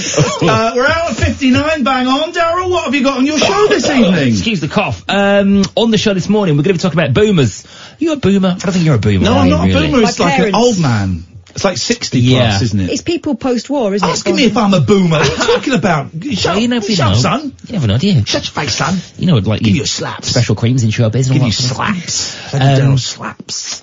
Uh, we're going to talk about that because apparently, because OK Boomer has become a bit of a retort online Yeah. for uh, for snowflake millennials like me Yeah. um, to to sort of get our own back against the gammons. Like, sure you did, Grandad. It's basically that, isn't it? Literally that. Yeah. That's exactly what it is. Yeah, yeah, yeah. yeah. Which I'm, I'm, Yeah, I had your mum.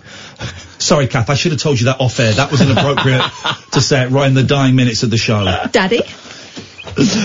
Uh, so we're also going to talk about that and uh, and the jousting champ, the uh, the jousting ashes as well I love a bit of before uh, before tea. I love a bit of jousting. That's all coming up next week. Thank you, Amy. We're back tonight at 10. Do keep listening though. This is Talk Radio. This is Talk Radio.